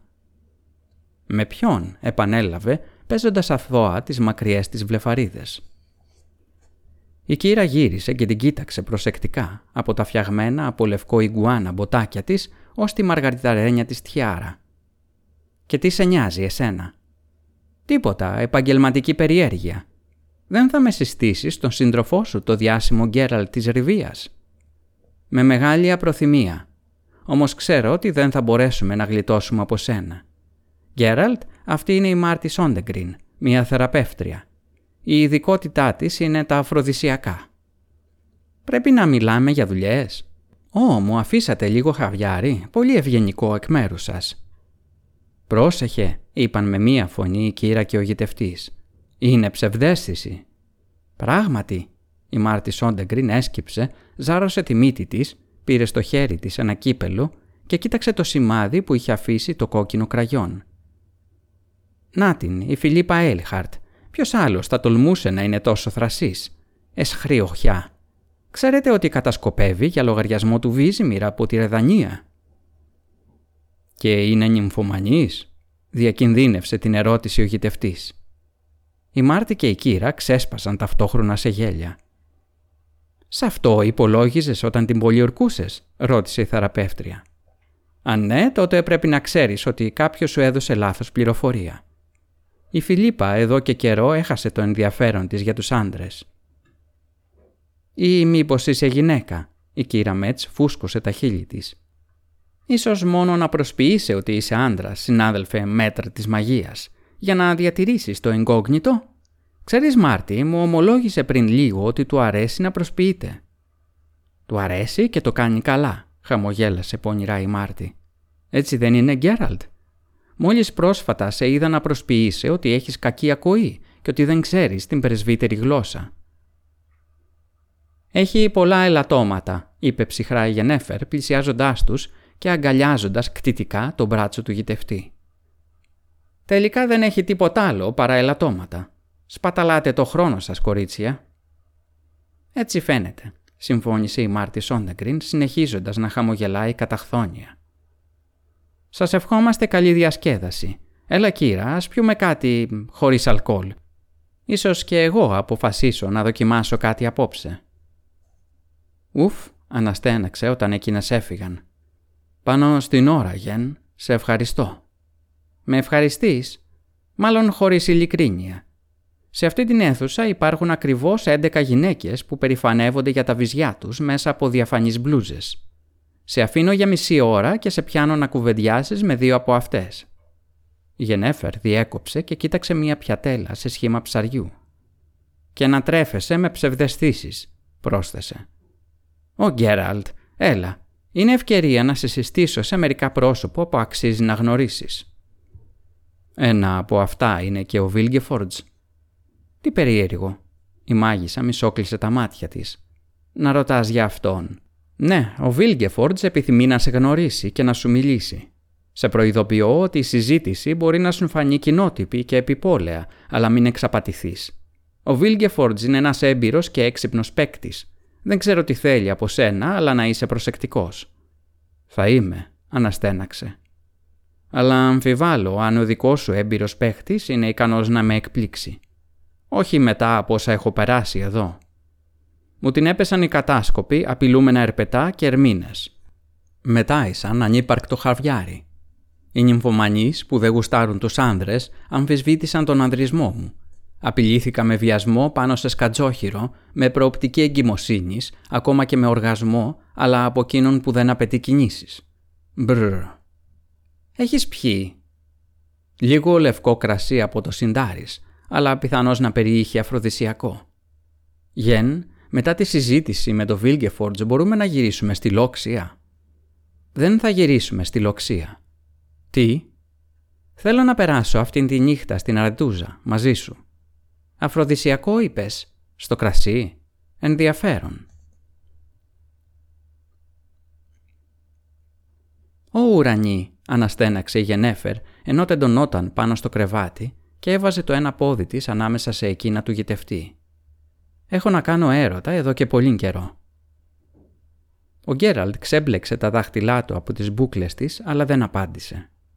Πρώτον, γιατί φοβόταν κάποια κρυμμένη πρόκληση. Και δεύτερον, γιατί δεν ήθελε οι λέξεις να σβήσουν τη γεύση της ειδονής από τα χείλη της. Εδώ και πάρα πολύ καιρό δεν έχω κάνει έρωτα με έναν άντρα που μου ολόγησε ότι με αγαπάει και στον οποίο ομολόγησα κι εγώ ότι τον αγαπάω.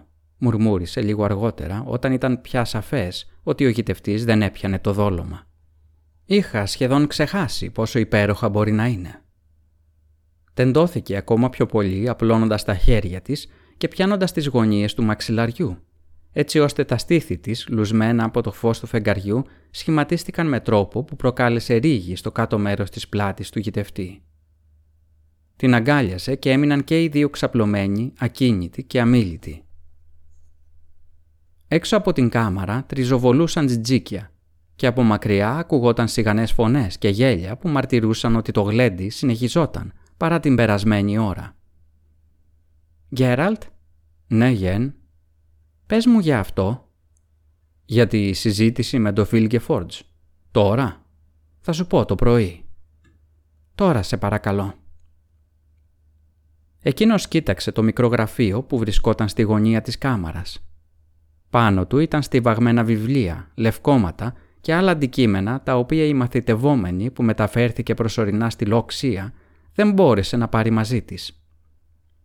Ακουμπισμένη στο βιβλία υπήρχε επίσης μία παχουλή πάνινη κουκλίτσα, ντυμένη με ένα φόρεμα με βολάν, τσαλακωμένο από τις συχνές αγκαλιές. Δεν πήρε την κούκλα της, σκέφτηκε, για να μην εκτεθεί στα πειράγματα των φιλανάδων της στους κοινούς κοιτώνες της Λοξία. Είναι η αγαπημένη της κούκλα και τώρα μάλλον δεν μπορεί να κοιμηθεί χωρίς αυτήν. Η κούκλα τον κοίταζε με τα φτιαγμένα από κουμπιά μάτια της. Έστρεψε αλλού το βλέμμα του. Όταν η Γενέφερ το σύστησε στο προεδρείο, παρατηρούσε προσεκτικά την ελίτ των μάγων. Ο Χέν και Ντιμντέιθ του αμφιέρωσε μόνο μία σύντομη κουρασμένη ματιά. Ήταν προφανές ότι η δεξίωση είχε ήδη προκαλέσει πλήξη και είχε εξαντλήσει τον γέρο.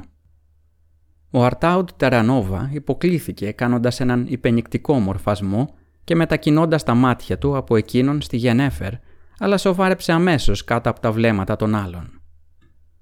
Τα γαλανά μάτια της Φραντζέσκας Φίνταμπερ ήταν αδιαπέραστα και σκληρά σαν πάγος. Η Μαργαρίτα της κοιλάδας χαμογέλασε όταν τους σύστησαν. Το χαμόγελό της, αν και απίστευτα όμορφο, γέμισε το γητευτή με φόβο. Η Τισάια ντε Βρι, αν και υποκρινόταν ότι ίσιωνε διαρκώς τις μανσέτες και τα κοσμήματά της, το χαμογέλασε λιγότερο όμορφα, αλλά με πολύ μεγαλύτερη θέρμη. Και ήταν η Τισάια που αμέσως ξεκίνησε μία συνομιλία μαζί του, υπενθυμίζοντας μία από τις γενναίες πράξεις του γητευτή, την οποία, παρεπιπτόντος, εκείνος δεν θυμόταν και υποψιάστηκε ότι μάλλον είχε επινοηθεί. Και τότε μπήκε στη συζήτηση ο Βίλγεφορντς, ο Βίλγκεφορντς από το Ρόγκεβεν, ο μάγος με το επιβλητικό ανάστημα, με τα ευγενή και όμορφα χαρακτηριστικά, την τίμια και ειλικρινή φωνή. Ο Γκέραλτ ήξερε ότι από ανθρώπους με τέτοια εμφάνιση μπορούσε να περιμένει τα πάντα. Μίλησαν σύντομα, νιώθοντας αγχωμένες μαύρες ματιές επάνω τους. Η Γενέφερ κοίταζε τον γητευτή. Τον Βίλγκεφορντς τον κοίταζε μία μάγισσα με καλοσυνά τα μάτια που συνεχώς προσπαθούσε να κρύψει το κάτω μέρος του προσώπου της πίσω από μία βεντάλια. Αντάλλαξαν μερικά τυπικά σχόλια μετά τα οποία ο Βίλγκεφορτς πρότεινε να συνεχίσουν τη συνομιλία τους σε πιο περιορισμένο χώρο. Στον Γκέραλτ έμεινε η εντύπωση ότι η Τισάια Ντεμβρής ήταν το μοναδικό άτομο που εξεπλάγει από αυτήν την πρόταση. «Κοιμήθηκες, Γκέραλτ» ρώτησε ξαφνικά η Γενέφερ, διακόπτοντας τις σκέψεις του. «Θα μου μιλούσες για τη συζήτησή σου με τον Βίλκεφορντς».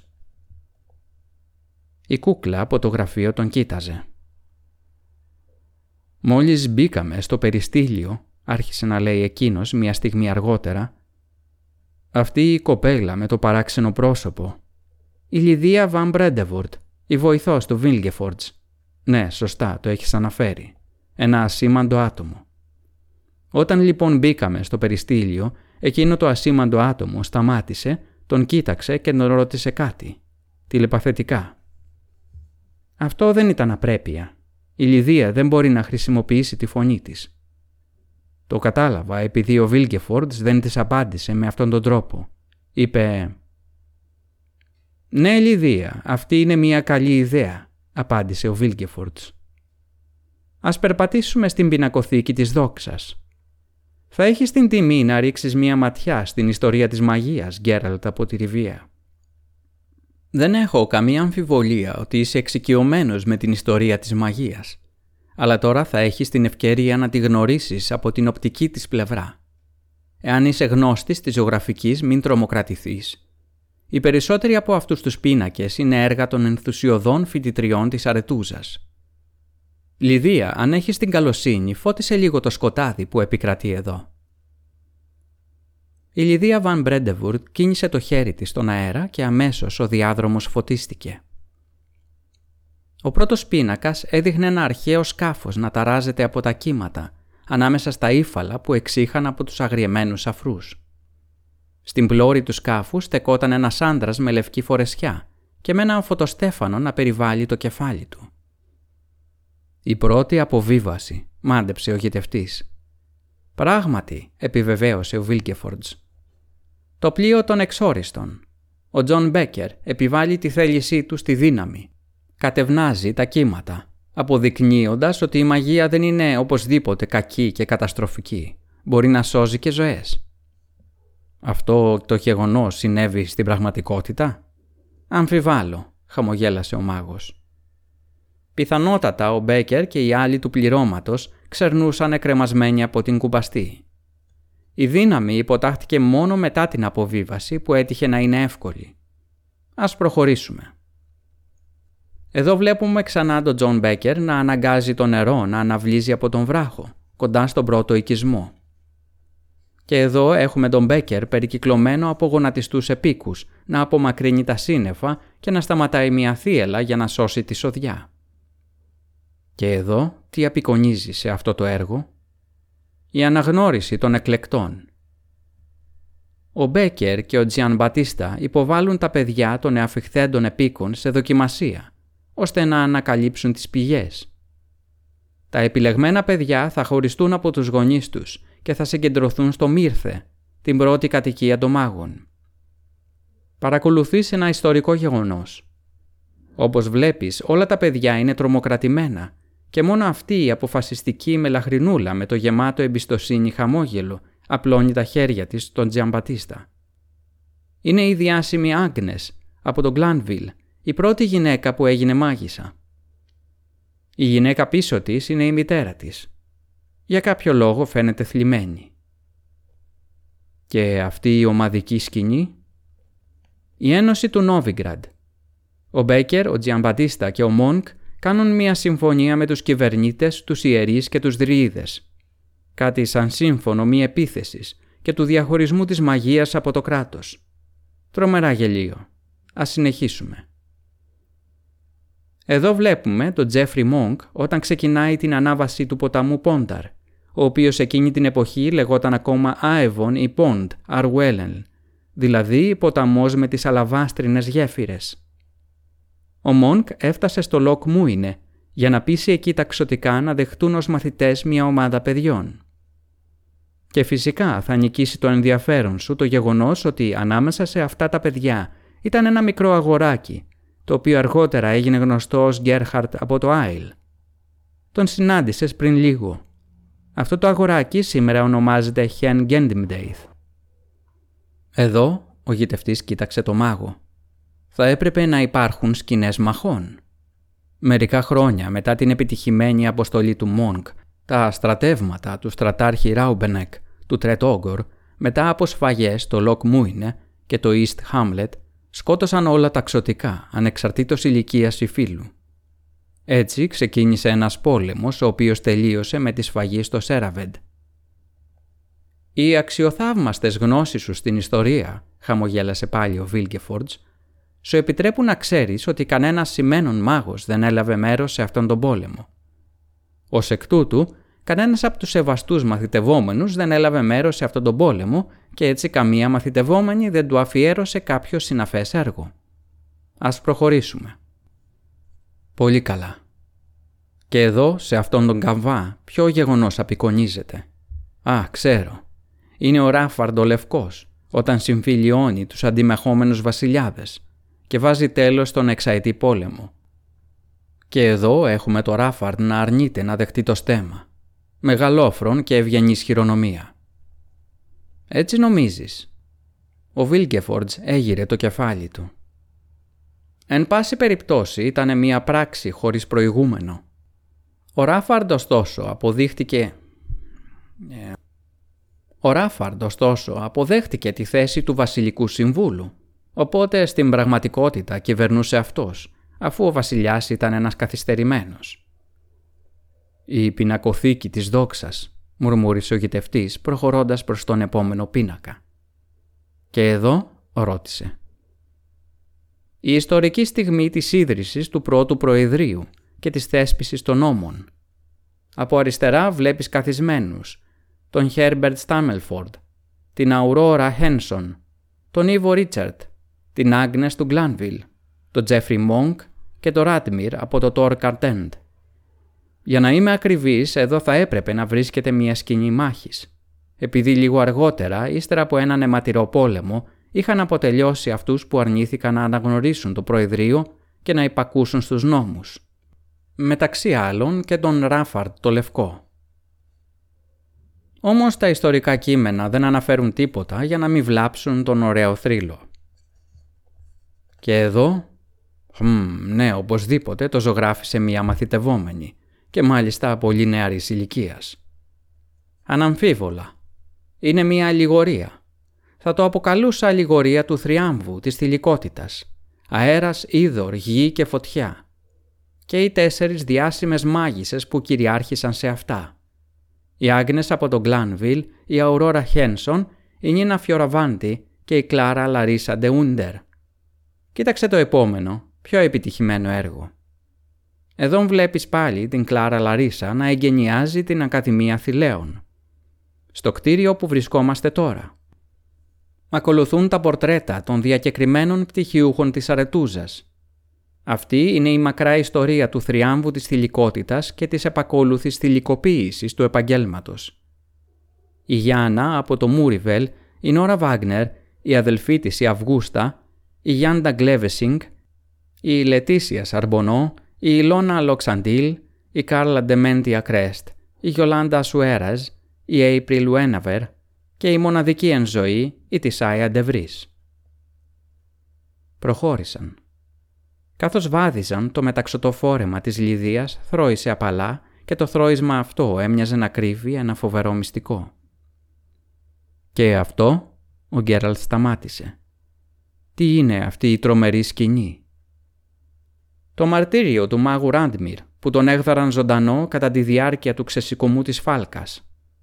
Στο βάθος φαίνεται η πόλη Μύρθε που κάηκε μετά από εντολή της φάλκας και γι' αυτό η φάλκα κάηκε και η ίδια, στην πυρά. Αυτό είναι γνωστό σε όλους.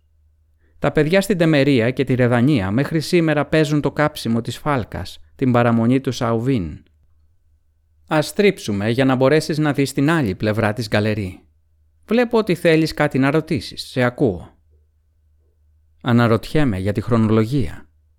Ξέρω φυσικά πώς λειτουργούν τα ελιξήρια της νεότητας αλλά η ταυτόχρονη εμφάνιση στους πίνακες ανθρώπων ζωντανών και εκείνων που έχουν πεθάνει πριν πολλά χρόνια Με άλλα λόγια, σου έκανε εντύπωση ότι στη δεξίωση συνάντησε το Χεν Γκεντιμντέιθ και την Τισάια Ντεβρίς και όχι τον Μπέκερ, την Άγνες από τον Γκλάνβιλ, τον Στάμελφορντ ή την Νίνα Φιωραβάντη.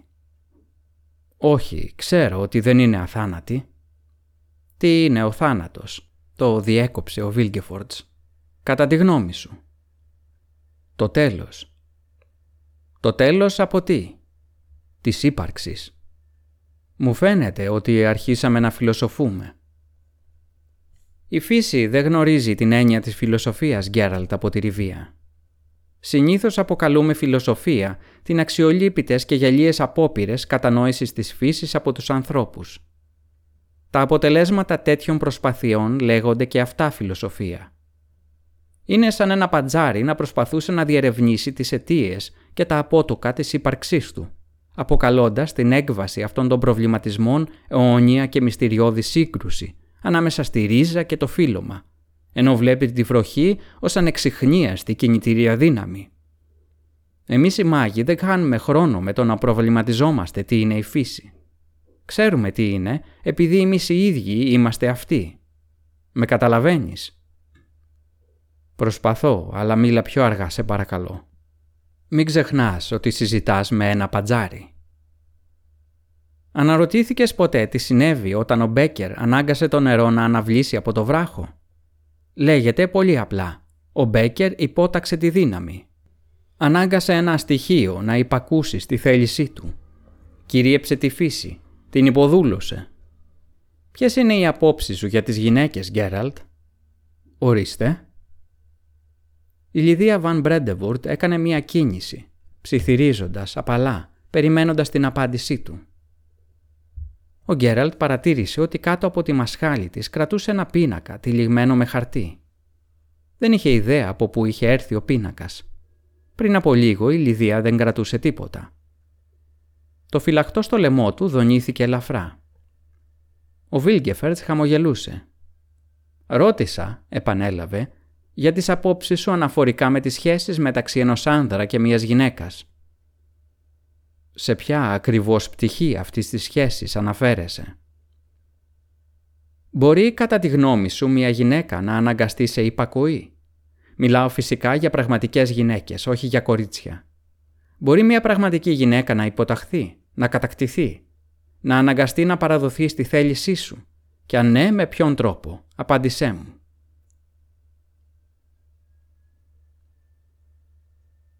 Τα ψεύτικα μάτια της κούκλας ήταν καρφωμένα επάνω τους. Η Γενέφερ έστρεψε το βλέμμα της αλλού. «Απάντησες» «Απάντησα». «Με ποιο τρόπο» «Ξέρεις».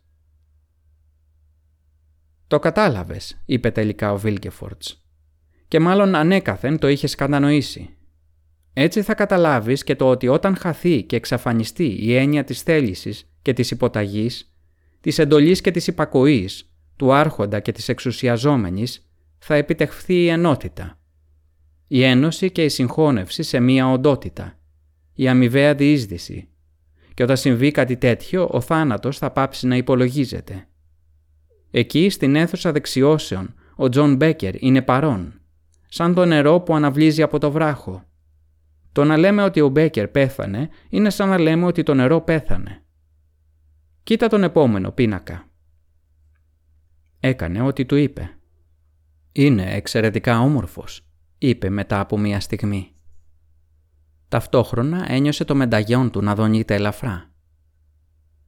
«Η Λιδία», χαμογέλασε ο Βίλγκεφορτς, «σε ευχαριστεί για την εκτίμησή σου και εγώ σε συγχαίρω για το γούστο σου. Το έργο τέχνης απεικονίζει τη συνάντηση του Κρέγκεγκαν από το Λοντ και της Λάρα Ντόρεν αεψιάνταλ εραστών που είχαν χωριστεί και εξοντωθεί τον καιρό της περιφρόνησης. Αυτός ήταν μάγος, εκκινηξωτικό, μία από την ελίτ της Αέν Σαέβερν, δηλαδή των μεφωτισμένων. Αυτό που θα μπορούσε να ήταν η αρχή της συμφιλίωσης κατέληξε σε τραγωδία. Την ξέρω αυτή την ιστορία. Πάντα τη θεωρούσα παραμύθι. Τι συνέβη πραγματικά; Αυτό, είπε σκυθροπά ο μάγος, είναι μυστήριο για όλους. Όλους εκτός από μερικούς. Λιδία, κρέμασε τον πίνακά σου δίπλα. Γκέραλτ, μπορείς να θαυμάσεις το τελευταίο έργο τέχνης της Λιδίας. Είναι ένα πορτρέτο της Λάρα Ντόρεν αέπ Σιάνταλ, ζωγραφισμένο με βάση μια αρχαία μινιατούρα. Τα θερμά μου συγχαρητήρια. Ο γητευτής υποκλήθηκε στη Λιδία βαν Μπρέντεβουρτ χωρίς το παραμικρό τρέμουλο στη φωνή του. Είναι πραγματικό αριστούργημα. Η φωνή του δεν είχε αλλάξει καθόλου, παρόλο που η Λάρα Ντόρεν Αέψη Αντάλ τον κοίταζε από το πορτρέτο με τα μάτια της κύρι. Τι έγινε μετά; Η Λιδία έμεινε στην πινακοθήκη. Εμείς οι δύο βγήκαμε στη βεράντα και αυτός διασκέδασε εις βάρος μου. «Έλα από εδώ, Γκέραλτ, αν δεν σε πειράζει. Περπάτα μόνο πάνω στις μαύρες πλάκες, σε παλακαλώ». Από κάτω βρυχιόταν η θάλασσα, ενώ το νησί του Θανέντ στεκόταν μέσα στους λευκούς αφρούς του αντιμάμαλου. Τα κύματα έσπασαν πάνω στα τείχη της λοξίας, ακριβώς από κάτω τους. Η λοξία έλαμψε φωτισμένη, όπως και η αρετούζα. Ωστόσο, ο πέτρινος όγκος του Γκάρσταγκ που υψωνόταν από πάνω τους παρέμενε μελανός και άψυχος. Αύριο, τα μάτια του μάγου ακολούθησαν το κοιτευτή, μέλη του Συμβουλίου και του Προεδρείου θα στολιστούν με τις παραδοσιακές τους τιβένους. Ξέρεις, αυτούς τους γνωστούς από αρχαίες εικονογραφήσεις, μαύρους μανδύες και τα μητερά καπέλα. Θα οπλιστούμε επίσης με μακριές ράβδους και γκλίτσες και θα μοιάζουμε με τους μάγους και τις μάγισσες που φοβίζουν τα παιδιά. Αυτή είναι η παράδοση. Συντροφιά με μερικούς άλλους σύνεδρους θα ανέβουμε εκεί ψηλά, στο Γκάρσταγκ. Εκεί, σε μια ειδικά διαμορφωμένη αίθουσα, θα συνεδριάσουμε. Οι υπόλοιποι θα περιμένουν την επιστροφή μας και τις αποφάσεις μας στην Αρετούζα. Η συνεδρίαση στο Γκάρσταγκ σε κλειστό κύκλο είναι επίσης μέρος της παράδοσης. Ασφαλώς. Είναι μια παλιά παράδοση που έχει προκύψει για πρακτικούς λόγους. Έχει συμβεί οι συνεδριάσεις των μάγων να είναι θυελώδεις και με πολύ έντονες ανταλλαγές απόψεων. Κατά τη διάρκεια μίας από αυτές, ο σφαιρικός κεραυνός έβλαψε το περίτεχνο χτένισμα και το φόρεμα της Νίνας Φιωραβάντη. Η Νίνα αφιέρωσε ένα χρόνο δουλεύοντας για να ενισχύσει τα τείχη του Γκάρσταγκ με απίστευτα ισχυρή άβρα και αντιμαγικό αποκλεισμό. Από εκείνη τη μέρα και μετά δεν υπάρχουν ξόρκια ικανά να ενεργοποιηθούν στον Γκάρσταγκ και οι συζητήσεις διεξάγονται ειρηνικά. Ιδιαίτερα όταν θυμηθούν να αφαιρέσουν τα μαχαίρια από τους συνέδρους. Κατάλαβα. Και αυτός ο μοναχικός πύργος στην κορυφή πάνω από τον Γκάρσταγκ τι είναι; Κάποιο σημαντικό κτίριο; Είναι ο Τορλάρα, ο πύργος του γλάρου. Ένα ερείπιο, αν είναι σημαντικός. Μάλλον είναι. Μάλλον. Ο μάγος στηρίχτηκε στο κλικλίδωμα. Σύμφωνα με την παράδοση των ξωτικών, ο Τόρ Λάρα συνδέεται δίθεν μέσω μιας πύλης με το μυστηριώδη ακόμα ανεξερεύνητο Τόρ Ζήραελ, τον πύργο του Χελιδονιού. Δίθεν, δεν έχετε καταφέρει να βρείτε αυτήν την πύλη; Δεν το πιστεύω. Και έχεις δίκιο. Ανακαλύψαμε την πύλη, αλλά ήταν απαραίτητο να την μπλοκάρουμε. Υπήρξαν διαμαρτυρίες. Όλοι έσπευσαν να κάνουν πειράματα. Όλοι ήθελαν να αποκτήσουν τη φήμη του πρώτου εξερευνητή του Τόρ Ζήραελ, της μυθικής έδρας των ξωτικών και των σοφών. Όμως η πύλη ήταν ανεπανόρθωτα στρεβλωμένη και διοχετεύει μέσα της το χάος. Υπήρξαν θύματα, οπότε μπλοκαρίστηκε. Πάμε Γκέραλτ, κάνει κρύο. Προσεκτικά. Πάτα μόνος στις κουρόχρωμες πλάκες. Γιατί μόνο στις κουρόχρωμες; Αυτά τα κτίρια είναι ερήπια, υγρασία, διάβρωση, ισχυρή άνεμη, αλμυρός αέρας. Όλα αυτά έχουν καταστροφικές επιπτώσεις στους τοίχους. Οι επισκευές θα κόστιζαν πολύ ακριβά και έτσι χρησιμοποιούμε την ψευδέστηση. Για λόγους γοήτρου, καταλαβαίνεις. Όχι όλα. Ο μάγος σήκωσε το χέρι του και η βεράντα εξαφανίστηκε. Στεκόταν πάνω από ένα γκρεμό, πάνω από μία άβυσο που ξεχύλιζε κάτω από τα πόδια τους με τα δόντια του βράχου να προεξέχουν από τους αφρούς. Στεκόταν σε μία στενή λωρίδα από σκουρόχρωμες πλάκες, τεντωμένη σαν σκηνή μεταξύ της στοάς της αρετούζας και της κολόνας που συγκρατούσε τη βεράντα. Ο Γκέραλτ διατήρησε την ισορροπία του χωρίς προσπάθεια. Αν ήταν απλός άνθρωπος και όχι γητευτής, θα είχε αποτύχει. Όμως ακόμη και αυτός ευνηδιάστηκε. Η απότομη κίνησή του δεν θα μπορούσε να ξεφύγει από την προσοχή του μάγου, ούτε και κάποιες αλλαγές που πρέπει να έγιναν στο πρόσωπό του. Ο άνεμος ταρακούνησε τη στενή πεζογέφυρα και του μετέφερε τον ήχο των κυμάτων από την άβυσο που ήταν από κάτω. «Δεν φοβάσαι το θάνατο», είπε ο Βίλγκεφορτς χαμογελώντας. «Αλλά φοβάσαι για αυτήν». Το πάνινο κουκλάκι τους κοίταξε με τα μάτια από κουμπιά. «Σε ξεγέλασε», μουρμούρισε γενέφερα αγκαλιάζοντας τον γητευτή. Δεν υπήρχε κίνδυνος. Σίγουρα προστάτευε εσένα και τον εαυτό του με πεδίο μετεώρησης. Δεν θα διακινδύνευε. Τι συνέβη μετά; Μπήκαμε σε μία άλλη πτέρυγα της Αρετούζας. Με οδήγησε σε ένα μεγάλο θάλαμο που πιθανότατα ήταν το γραφείο μίας από τις καθηγήτριες ή ακόμα και της Πριτάνισσας. Καθίσαμε σε ένα τραπέζι με μία κλεψίδρα πάνω του. Η άμμος έρεε. Αισθάνθηκα τη μυρωδιά του αρώματος και ήξερα ότι η Λιδία βρισκόταν στο δωμάτιο πριν από εμάς. Και ο Βίλγκεφορντς μου έκανε ερωτήσεις. «Γιατί δεν έγινες μάγος, Γκέραλτ; Δεν ένιωθες ποτέ έλξη για τις τέχνες; Να είσαι ειλικρινής». «Θα είμαι. Ένιωθα». «Γιατί δεν ακολούθησες τη φωνή της έλξης» αποφάσισα ότι θα είναι πιο σοφό να ακολουθήσω τη φωνή της λογικής. Δηλαδή, τα χρόνια της άσκησης του επαγγέλματος του γητευτή με δίδαξαν να υπολογίζω τις δυνάμεις μου ανάλογα με τις επιδιώξεις. Ξέρεις Βίλγκεφορτς, γνώρισα κάποτε έναν άνω που ως παιδί ονειρευόταν να γίνει ξωτικό. Τι νομίζεις ότι θα είχε συμβεί αν είχε ακολουθήσει τη φωνή της κλίσης. Υποτίθεται πως πρόκειται για σύγκριση για παραλληλισμό, εάν ναι, είναι εντελώς άστοχος. Ένας νάνος δεν θα μπορούσε ποτέ να γίνει ξωτικό επειδή δεν είχε μητέρα ξωτικό. Ο Γκέραλτ παρέμεινε σιωπηλός για αρκετή ώρα.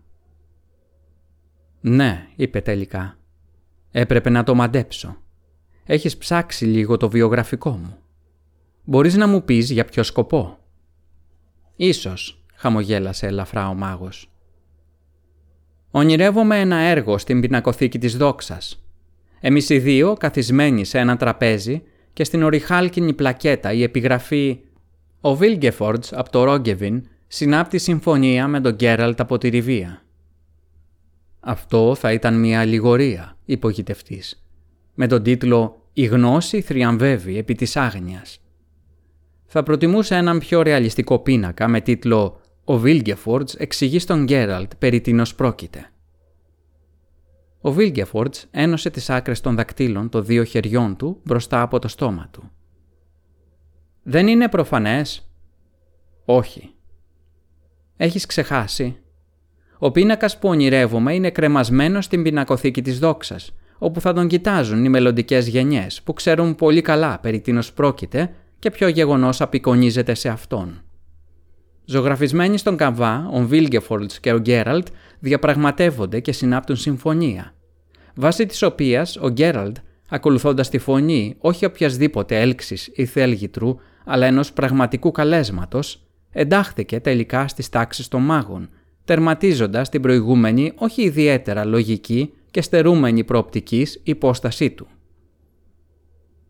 Και να σκεφτείς, υπογητευτής μετά από μια μακρά σιωπή, πως πρόσφατα πίστευα ότι τίποτα πλέον δεν μπορεί να με εκπλήξει. Πίστεψέ με, Βίλγκεφορτς, θα θυμάμαι για πολύ καιρό αυτή τη δεξίωση και αυτή την ποικιλότητα παραδοξοτήτων. Αξίζει πραγματικά ένα πίνακα. Ο τίτλος θα ήταν «Ο Γκέραλτ αφήνει την ίσο του Θανέντ ξεσπώντας σε γέλια». «Δεν σε κατάλαβα», είπε ο μάγος και έσκυψε ελαφρά. «Χάθηκα μέσα στον άνθος παρτολόγο σου τον πλούσια και ντυμένο με επίλεκτη φρασεολογία. Οι αιτίες για αυτό είναι σαφείς για μένα. Διαφέρουμε πάρα πολύ ώστε να καταλάβει ο ένας τον άλλον. Εσύ είσαι ένας ισχυρός μάγος από το Προεδρείο, ο οποίος κατάφερε ένωση με τη φύση. Εγώ είμαι ένας περιπλανόμενος γετευτής, μεταλλαγμένος, που ταξιδεύει ανά τον κόσμο και σκοτώνει τέρατα για χρήματα. Ο ανθόσπαρτος λόγος, τον διέκοψε ο μάγος, αντικαταστάθηκε από κοινοτυπίες. Διαφέρουμε πάρα πολύ. Ο Γκέραλντ δεν το επέτρεψε να τον διακόψει. Και το μη αξιόλογο γεγονός ότι η μητέρα μου ήταν, κατά σύμπτωση, μάγισσα, δεν μπορεί να σβήσει αυτή τη διαφορά. Από περιέργεια, ποια ήταν η μητέρα σου; «Δεν έχω ιδέα», είπε ήρεμα ο Βίλγκεφορντς. Ο γητευτής σώπασε αμέσως. «Οι δρυΐδες από τον κύκλο του Κόβιρ», συνέχισε ο μάγος λίγο αργότερα, «με βρήκαν σε έναν οχετό στο Λαν Έξετερ. Με πήραν και με μεγάλωσαν. Για να γίνω δρύδης, όπως καταλαβαίνεις. Ξέρεις τι είναι ένας δρύδης; Ένας μεταλλαγμένος, περιπλανόμενος που ταξιδεύει ανά τον κόσμο και υποκλίνεται σε ιερές βελανιδιές. Ο γητευτής παρέμεινε σιωπηλός. Και αργότερα, συνέχισε ο Βίλγκεφορτς, κατά τη διάρκεια ορισμένων δρυδικών τελετών βγήκαν στη φόρα οι ικανότητές μου. Ικανότητες οι οποίες επέτρεπαν σαφώς και αναμφισβήτητα να προσδιοριστεί η δική μου καταγωγή. Γεννήθηκα προφανώς τυχαία από τη σχέση δύο ατόμων, από τα οποία τουλάχιστον το ένα ήταν μάγος. Ο Γκέραλντ δεν μίλησε. Ο Δρυίδης που αποκάλυψε τις ταπεινές μου ικανότητες ήταν φυσικά ένας μάγος τον οποίον συνάντησα τυχαία. Συνέχισε ήρεμα ο Βίλκεφορντς. Μου προσέφερε γενναιόδωρα την εκπαίδευση και την κατάρτιση, με προοπτική την ένταξη στην αδελφότητα των μάγων. «Και εσύ», είπε υπόκοφα ο γητευτής, αποδέχτηκε την προσφορά. «Όχι». Η φωνή του Βίλγκεφορτς γινόταν όλο και πιο ψυχρή και δυσάρεστη. Την απέρριψα με έναν αγενή ακόμα και ιταμό τρόπο. Ξεφόρτωσα όλο το θυμό μου επάνω του. Ήθελα να αισθάνεται ένοχος, αυτός και ολόκληρη μαγική συντεχνία του. Ένοχος για τον οχετό στο Λαν Έξετερ, ένοχος για έναν ιδίο απεχθείς μάγους, ο μάγος ήταν σαφές, ούτε κατάλαβε ούτε νοιάστηκε για ό,τι είπα. Ανασήκωσε τους ώμους και συνέχισε το δρόμο του, σημαδεύοντας με αυτόν τον τρόπο τον ίδιο και το σύνολο των ομοίων του με το στίγμα των ανέστητων, αλαζονικών και άξιων ύψης της περιφρόνησης αποβρασμάτων. Ο Γκέραλτ εξακολουθούσε να μένει σιωπηλός. «Είχα ήδη μπουχτίσει με τους δρυίδες», συνέχισε με ειλικρίνεια ο Βίλγκεφορντς. Έτσι εγκατέλειψα τις ιερές βελανιδιές και βγήκα στον κόσμο. Έκανα διάφορα πράγματα. Για ορισμένα από αυτά ντρέπομαι ακόμα. Κάποια στιγμή έγινα μισθοφόρος στρατιώτης. Μετά από αυτό η ζωή μου εξελίχθηκε όπως μπορείς να φανταστείς, στερεοτυπικά. Ο νικηφόρος στρατιώτης, ο ιτημένος στρατιώτης, ο λιποτάκτης, ο ληστής, ο βιαστής, ο δολοφόνος και τελικά ένας φυγάς που τρέχει στα πέρατα του κόσμου για να γλιτώσει από τη θηλιά. Κι εγώ έφυγα στα πέρατα του κόσμου. Και εκεί στο τέλος του κόσμου γνώρισα μία γυναίκα, μία μάγισσα. «Πρόσεχε», ψιθύρισε ο γετευτής και τα μάτια του στένεψαν. «Πρόσεχε, Βίλγκεφορτς, μήπως οι ομοιότητες που αναζητάς απεγνωσμένα σε οδηγήσουν πολύ μακριά». «Οι ομοιότητες έχουν ήδη τελειώσει», ο μάγος δεν χαμήλωσε το βλέμμα του. Καθώς δεν ήξερα να χειριστώ τα αισθήματά μου, τα έκρυψα από εκείνη. Και όταν προσπάθησε να με βοηθήσει, δεν κατάλαβα τα δικά της. Έφυγα επειδή ήταν έκφυλη, αλαζονική, κακόβουλη, ανέστητη και ψυχρή. Επειδή ήταν αδύνατο να την κυριαρχήσεις και η δική της κυριαρχία ήταν ταπεινωτική. Την άφησα γιατί ήξερα ότι ενδιαφερόταν για μένα μόνο επειδή η νοημοσύνη μου, η προσωπικότητά μου και το συναρπαστικό μυστήριο κάλυπταν το γεγονός ότι δεν ήμουν μάγος, ενώ εκείνη μόνο σε μάγους συνήθιζε να χαρίζει περισσότερες από μία νύχτες. Την άφησα γιατί...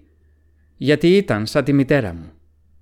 Ξαφνικά συνειδητοποίησα ότι αυτό που ένιωθα για αυτήν δεν ήταν έρωτας, αλλά ένα συνέστημα πολύ πιο περίπλοκο, δυνατό, δύσκολο να καθοριστεί. Ένα μείγμα φόβου, λύπης, οργής, πόνου, συνείδησης και ανάγκης για εξηλαίωση. Μία αίσθηση ενοχής, απώλειας και πληγής. Μία διαστραμμένη ανάγκη για μαρτύριο και κάθαρση. Αυτό που ένιωθα για αυτήν τη γυναίκα ήταν μίσος. Ο Γκέραλτ έμενε σιωπηλός. Ο Βίλγκεφορντς κοίταζε προς την άλλη πλευρά. «Την άφησα», συνέχισε μετά από λίγο, Επειδή δεν μπορούσα να ζω με το κενό που με είχε τυλίξει. Ξαφνικά κατάλαβα ότι δεν είναι η έλλειψη της γυναίκας που προκαλεί αυτό το κενό, αλλά η έλλειψη αυτού που αισθανόμουν εγώ. Παράδοξο, ε; Φαντάζομαι ότι δεν χρειάζεται να τελειώσω την ιστορία. Έχεις μαντέψει τι συνέβη στη συνέχεια. Έγινα μάγος. Από μίσος. Και μόνο τότε συνειδητοποίησα πόσο ανόητος ήμουν. Μπέρδεψα τα αστέρια που καθρεφτίζονται στην επιφάνεια της λίμνης, όπως ο ουρανός τη νύχτα. Όπως παρατήρησε σωστά, οι παραλληλισμοί μεταξύ μας δεν είναι εντελώς παράλληλοι, μουρμούρισε ο Γκέραλτ. Παρά τα προσχήματα έχουμε λίγα κοινά, Βίλγκεφορντς.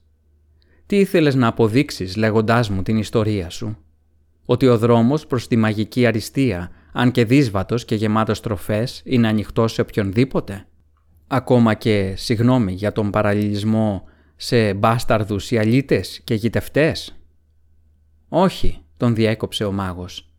Δεν σκοπεύω να αποδείξω ότι αυτός ο δρόμος είναι προσβάσιμος για όλους, γιατί αυτό είναι προφανές και αποδεδειγμένο πριν πολύ καιρό. Ούτε χρειάστηκε απόδειξη ότι για ορισμένους ανθρώπους απλά δεν υπάρχει άλλος δρόμος. Δηλαδή, χαμογέλασε ο γητευτής, δεν έχω άλλη επιλογή. Πρέπει να κλείσω μαζί σου τη συμφωνία που θα αποτελέσει θέμα του πίνακα ζωγραφικής και να γίνω μάγος. Μόνο λόγω της γενετικής. Έλα τώρα. Γνωρίζω κάτι λίγα για τη θεωρία της κληρονομικότητας. Ο πατέρας μου, όπως ανακάλυψα με κάποια δυσκολία, ήταν ένας περιπλανόμενος, αμαθής, ταραχοποιός και μακελάρης. Τα γονίδια μου από την πλευρά του πατέρα μπορεί να είναι κυρίαρχα, έναντι των γονιδίων από την πλευρά της μητέρας. Το γεγονός ότι έχω κι εγώ μουσι φαίνεται να το επιβεβαιώνει. Οπωσδήποτε. Ο μάγος χαμογέλασε ηρωνικά. Η άμμος της κλεψίδρας έχει σχεδόν αδειάσει και εγώ, ο Βίλγκεφορτς από το Ρόγκεβιν, δάσκαλος της μαγείας, μέλος του Προεδρείου, εξακολουθώ να κουβεντιάζω με ευχαρίστηση κιόλας με έναν άξεστο και μακελάρι γιο ενός άξεστου μακελάρι και αλήτη. Μιλάμε για θέματα που, όπως όλοι γνωρίζουν, είναι μια τυπική συζήτηση γύρω από τις φωτιές άξεστων μακελάριδων. Όπως η γενετική, για παράδειγμα. Πού άκουσες αυτή τη λέξη, μακελάρι μου; Στο σχολείο του ναού στο Ελάντερ, όπου διδάσκουν ανάγνωση και γραφή μόλις 24 ρούνων; Τι σε όθησε στο διάβασμα των βιβλίων όπου βρίσκονται αυτοί και άλλες παρόμοιες λέξεις; Πού τελειοποίησες τη ρητορική και την ευγλωτία σου; Και γιατί το έκανες; Για να συνομιλείς με βρικόλακες; Ω γενετικέ μου αλήτη, στον οποίον χαμογελάει τη Σάια Ντεβρής. Γητευτή μακελάρι μου που συναρπάζεις τόσο πολύ την Φιλίπα Έλχαρτ ώστε να τρέμουν τα χέρια της και που στην ανάμνησή σου η τρεις Μέριγκολτ κοκκινίζει. Για να μην αναφερθώ και στη Γενέφερ από το Βέγκεμπεργκ. Ίσως είναι καλύτερα να μην θυμούνται.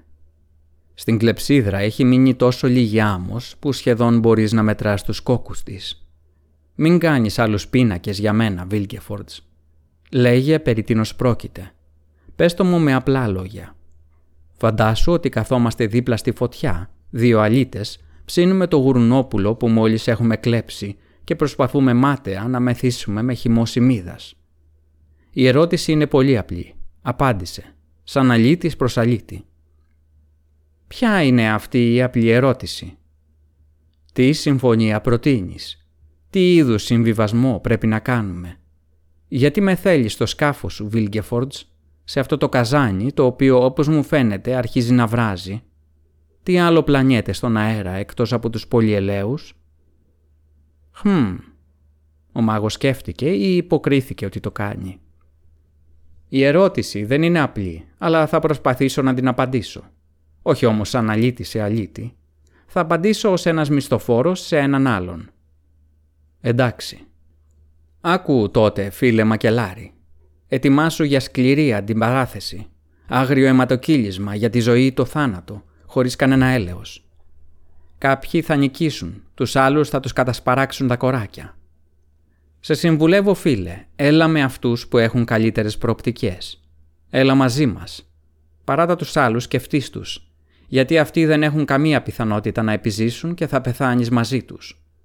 Όχι φίλε, μη μου δείχνεις τη στραβή σου μούρη. Ξέρω τι θέλεις να πεις.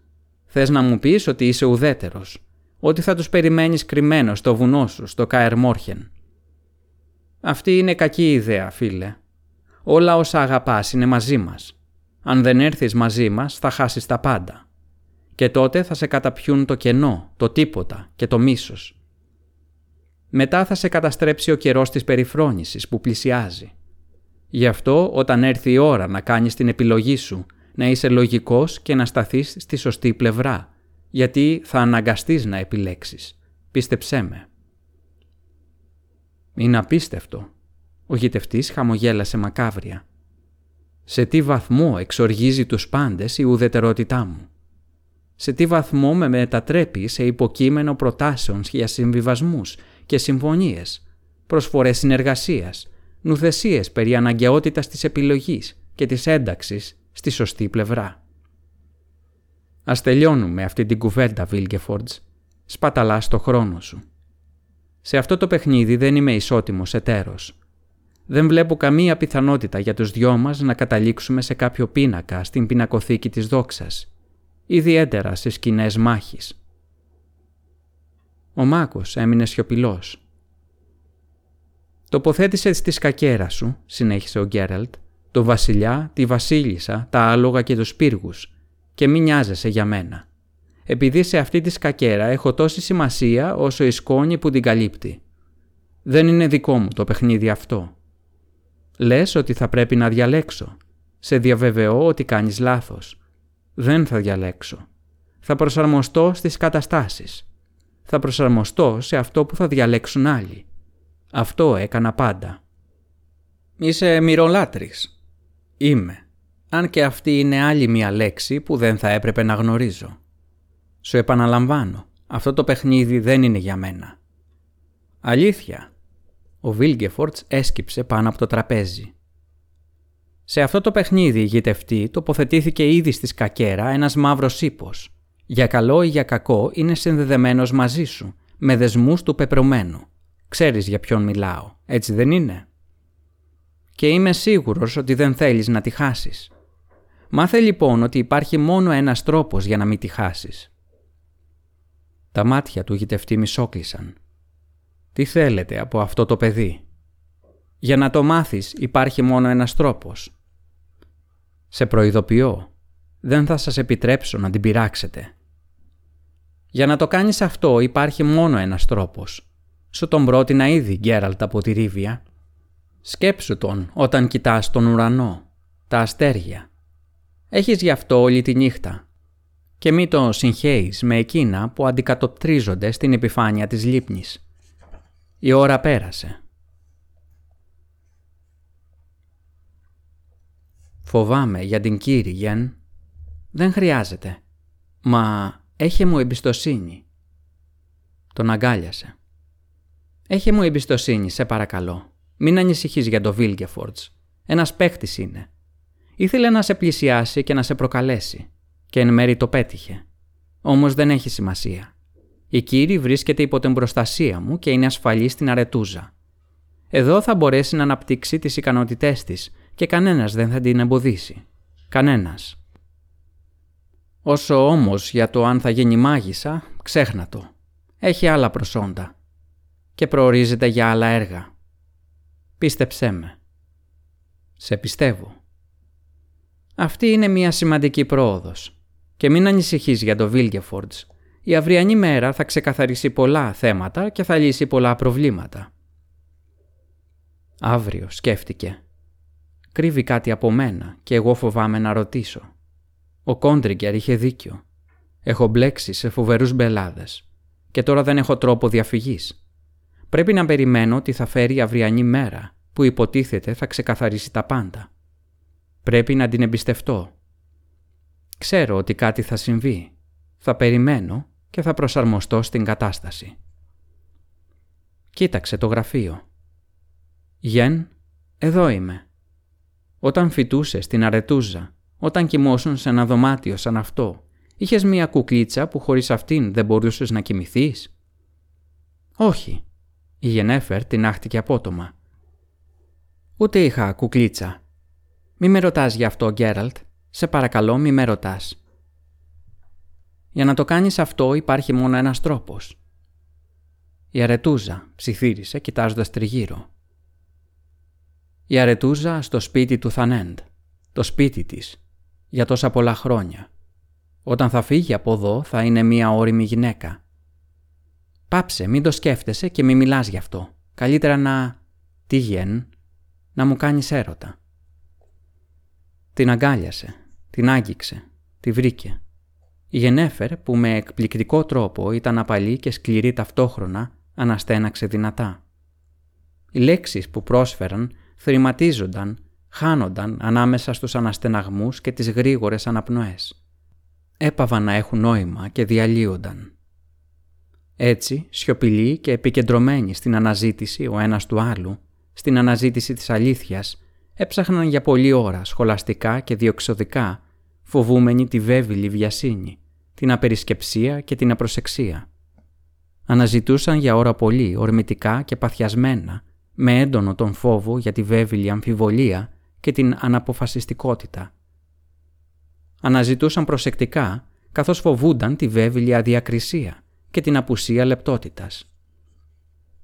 Βρήκαν ο ένας τον άλλον, υπερνίκησαν το φόβο και μία στιγμή αργότερα βρήκαν την αλήθεια που ξέσπασε κάτω από τα βλέφαρά τους με μία φοβερή εκτιφλωτική σαφήνεια, σκίζοντας με αναστεναγμό τα σφραγισμένα απελπισμένα χείλη.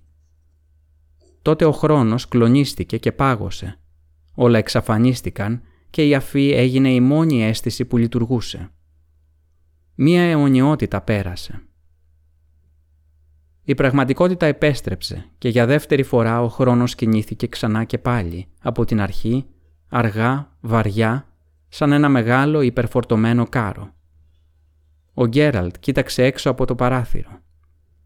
Το φεγγάρι εξακολουθούσε να αιωρείται στον ουρανό, αν και αυτό που μόλις είχε συμβεί θα έπρεπε να το είχε ρίξει στη γη. «Ω», είπε η Γενέφερ πολύ αργότερα, σκουπίζοντας ένα δάκρυ από το μάγουλό της. Ήταν ξαπλωμένη ακίνητη ανάμεσα στα ακατάστατα σεντόνια, ανάμεσα στη θέρμη και την ευτυχία που ξεθύμανε, μέσα στη σιωπή, ενώ γύρω τους τροβιλίζονταν ένα όριστο σκοτάδι, ποτισμένο με το άρωμα της νύχτας και τις φωνές των τζιτζικιών. Ο Γκέραλτ γνώριζε ότι σε στιγμές σαν αυτές οι τηλεπαθητικές ικανότητες της μάγισσας ήταν ευαισθητοποιημένες και πολύ ισχυρές, οπότε άρχισε να σκέφτεται έντονα όμορφα θέματα και πράγματα. Πράγματα που θα την χαροποιούσαν. Την έκρηξη φωτεινότητας της ανατολής του ήλιου, την αιωρούμενη ομίχλη στην αυγή, πάνω από μια ορεινή λίμνη, τους κρυστάλλινους καταράχτες όπου χοροπηδούν οι σολομοί, λαμπεροί σαν να ήταν φτιαγμένοι από ατόφιο ασίμι. Τις ζεστές σταγόνες της βροχής που χτυπούν τα βαριά από τεδριωσιά φύλλα κολιτσίδας. Σκεφτόταν εκείνη. Η Γενέφερ χαμογελούσε ακούγοντας τις σκέψεις του. Το χαμόγελο τρεμόπαιζε στα μαγουλά της μαζί με τις σκιές που έριχναν οι βλεφαρίδες της. «Σπίτι», είπε ξαφνικά η Γενέφερ. «Ποιο σπίτι» Έχεις εσύ σπίτι. Θέλεις να χτίσεις σπίτι. Με συγχωρείς, δεν έπρεπε. Δεν απάντησε. Ήταν θυμωμένος με τον εαυτό του. Καθώς τη σκεφτόταν, της είχε επιτρέψει να διαβάσει τις σκέψεις του. Όμορφο όνειρο. Η Γενέφερ το χάιδεψε απαλά στο μπράτσο. Ένα σπίτι. Χτισμένο με τα χέρια σου και μέσα σε αυτό το σπίτι εσύ και εγώ. Εσύ θα εξέτρεφες άλογα και πρόβατα και εγώ θα καλλιεργούσα τον κήπο. Θα μαγείρευα και θα έξαινα το μαλλί, το οποίο θα πηγαίναμε στην αγορά. Με τα λεφτά που θα βγάζαμε πουλώντας το μαλλί και διάφορα οποροκυπευτικά, θα αγοράζαμε αυτό που θα χρειαζόμασταν, ας πούμε χάλκινους τετζερέδες και σιδερένιες τσουγκράνες. Κάθε τόσο θα μας επισκέπτονταν οι κύριοι με το σύζυγό της και τα τρία τους παιδιά. Καμιά φορά θα περνούσε και η Τρισμέριγκολτ για να μείνει για λίγες μέρες θα γερνούσαμε μαζί, όμορφα και με αξιοπρέπεια. Και αν βαριόμουν ποτέ, θα μου έπαιζε τα βράδια την χειροποίητη γκάιντα. Όπως όλοι γνωρίζουν, το να παίζει κανείς γκάιντα είναι η καλύτερη θεραπεία για την κακοκεφιά. Ο γητευτής δεν είπε τίποτα. Η μάγισσα καθάρισε απαλά το λαιμό της. «Σου ζητώ συγγνώμη», του είπε λίγο αργότερα.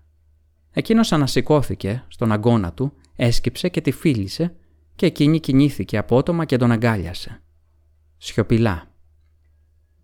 «Πες κάτι. Δεν θα ήθελα να σε χάσω, Γεν, αφού με έχεις. Αυτή η νύχτα θα τελειώσει. Όλα τελειώνουν. Όχι, σκέφτηκε εκείνος.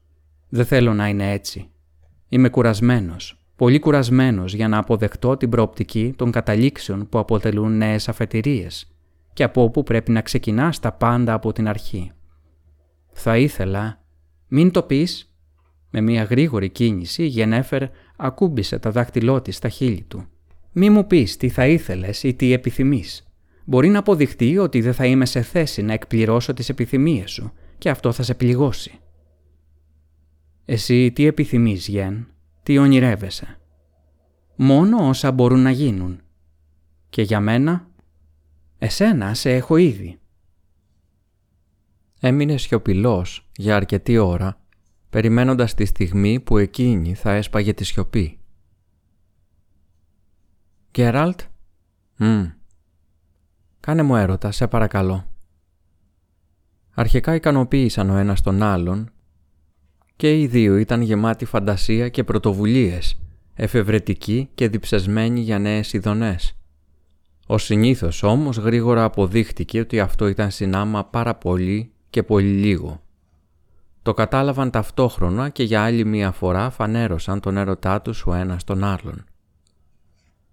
Όταν ο Γκέραλτ συνήλθε, το φεγγάρι ήταν ακόμα στη θέση του τα τζιτζίκια έτριζαν δαιμονισμένα, σαν να ήθελαν και αυτά να υπερνικήσουν το άγχος και το φόβο, με την τρέλα και το πάθος. Από ένα κοντινό παράθυρο στην αριστερή πτέρυγα της αρετούζας, κάποιος που λαχταρούσε τον ύπνο του, φώναζε εξαπολύοντας ύβρις και απαιτώντας ησυχία. Από ένα παράθυρο στην άλλη πλευρά, κάποιος άλλος, με φανερά πιο καλλιτεχνική ψυχή, χειροκροτούσε με ενθουσιασμό και τους έδινε συγχαρητήρια. «Όγεν», ψιθύρισε με παράπονο ο γητευτής. «Είχα λόγο», τον φίλησε και έπειτα βήθησε το μάγουλό της στο μαξιλάρι. «Είχα λόγο να φωνάζω και φώναξα. Αυτό δεν πρέπει να καταπνίγεται. Είναι ανθυγιεινό και αφύσικο. Αγκάλιασέ με αν μπορείς».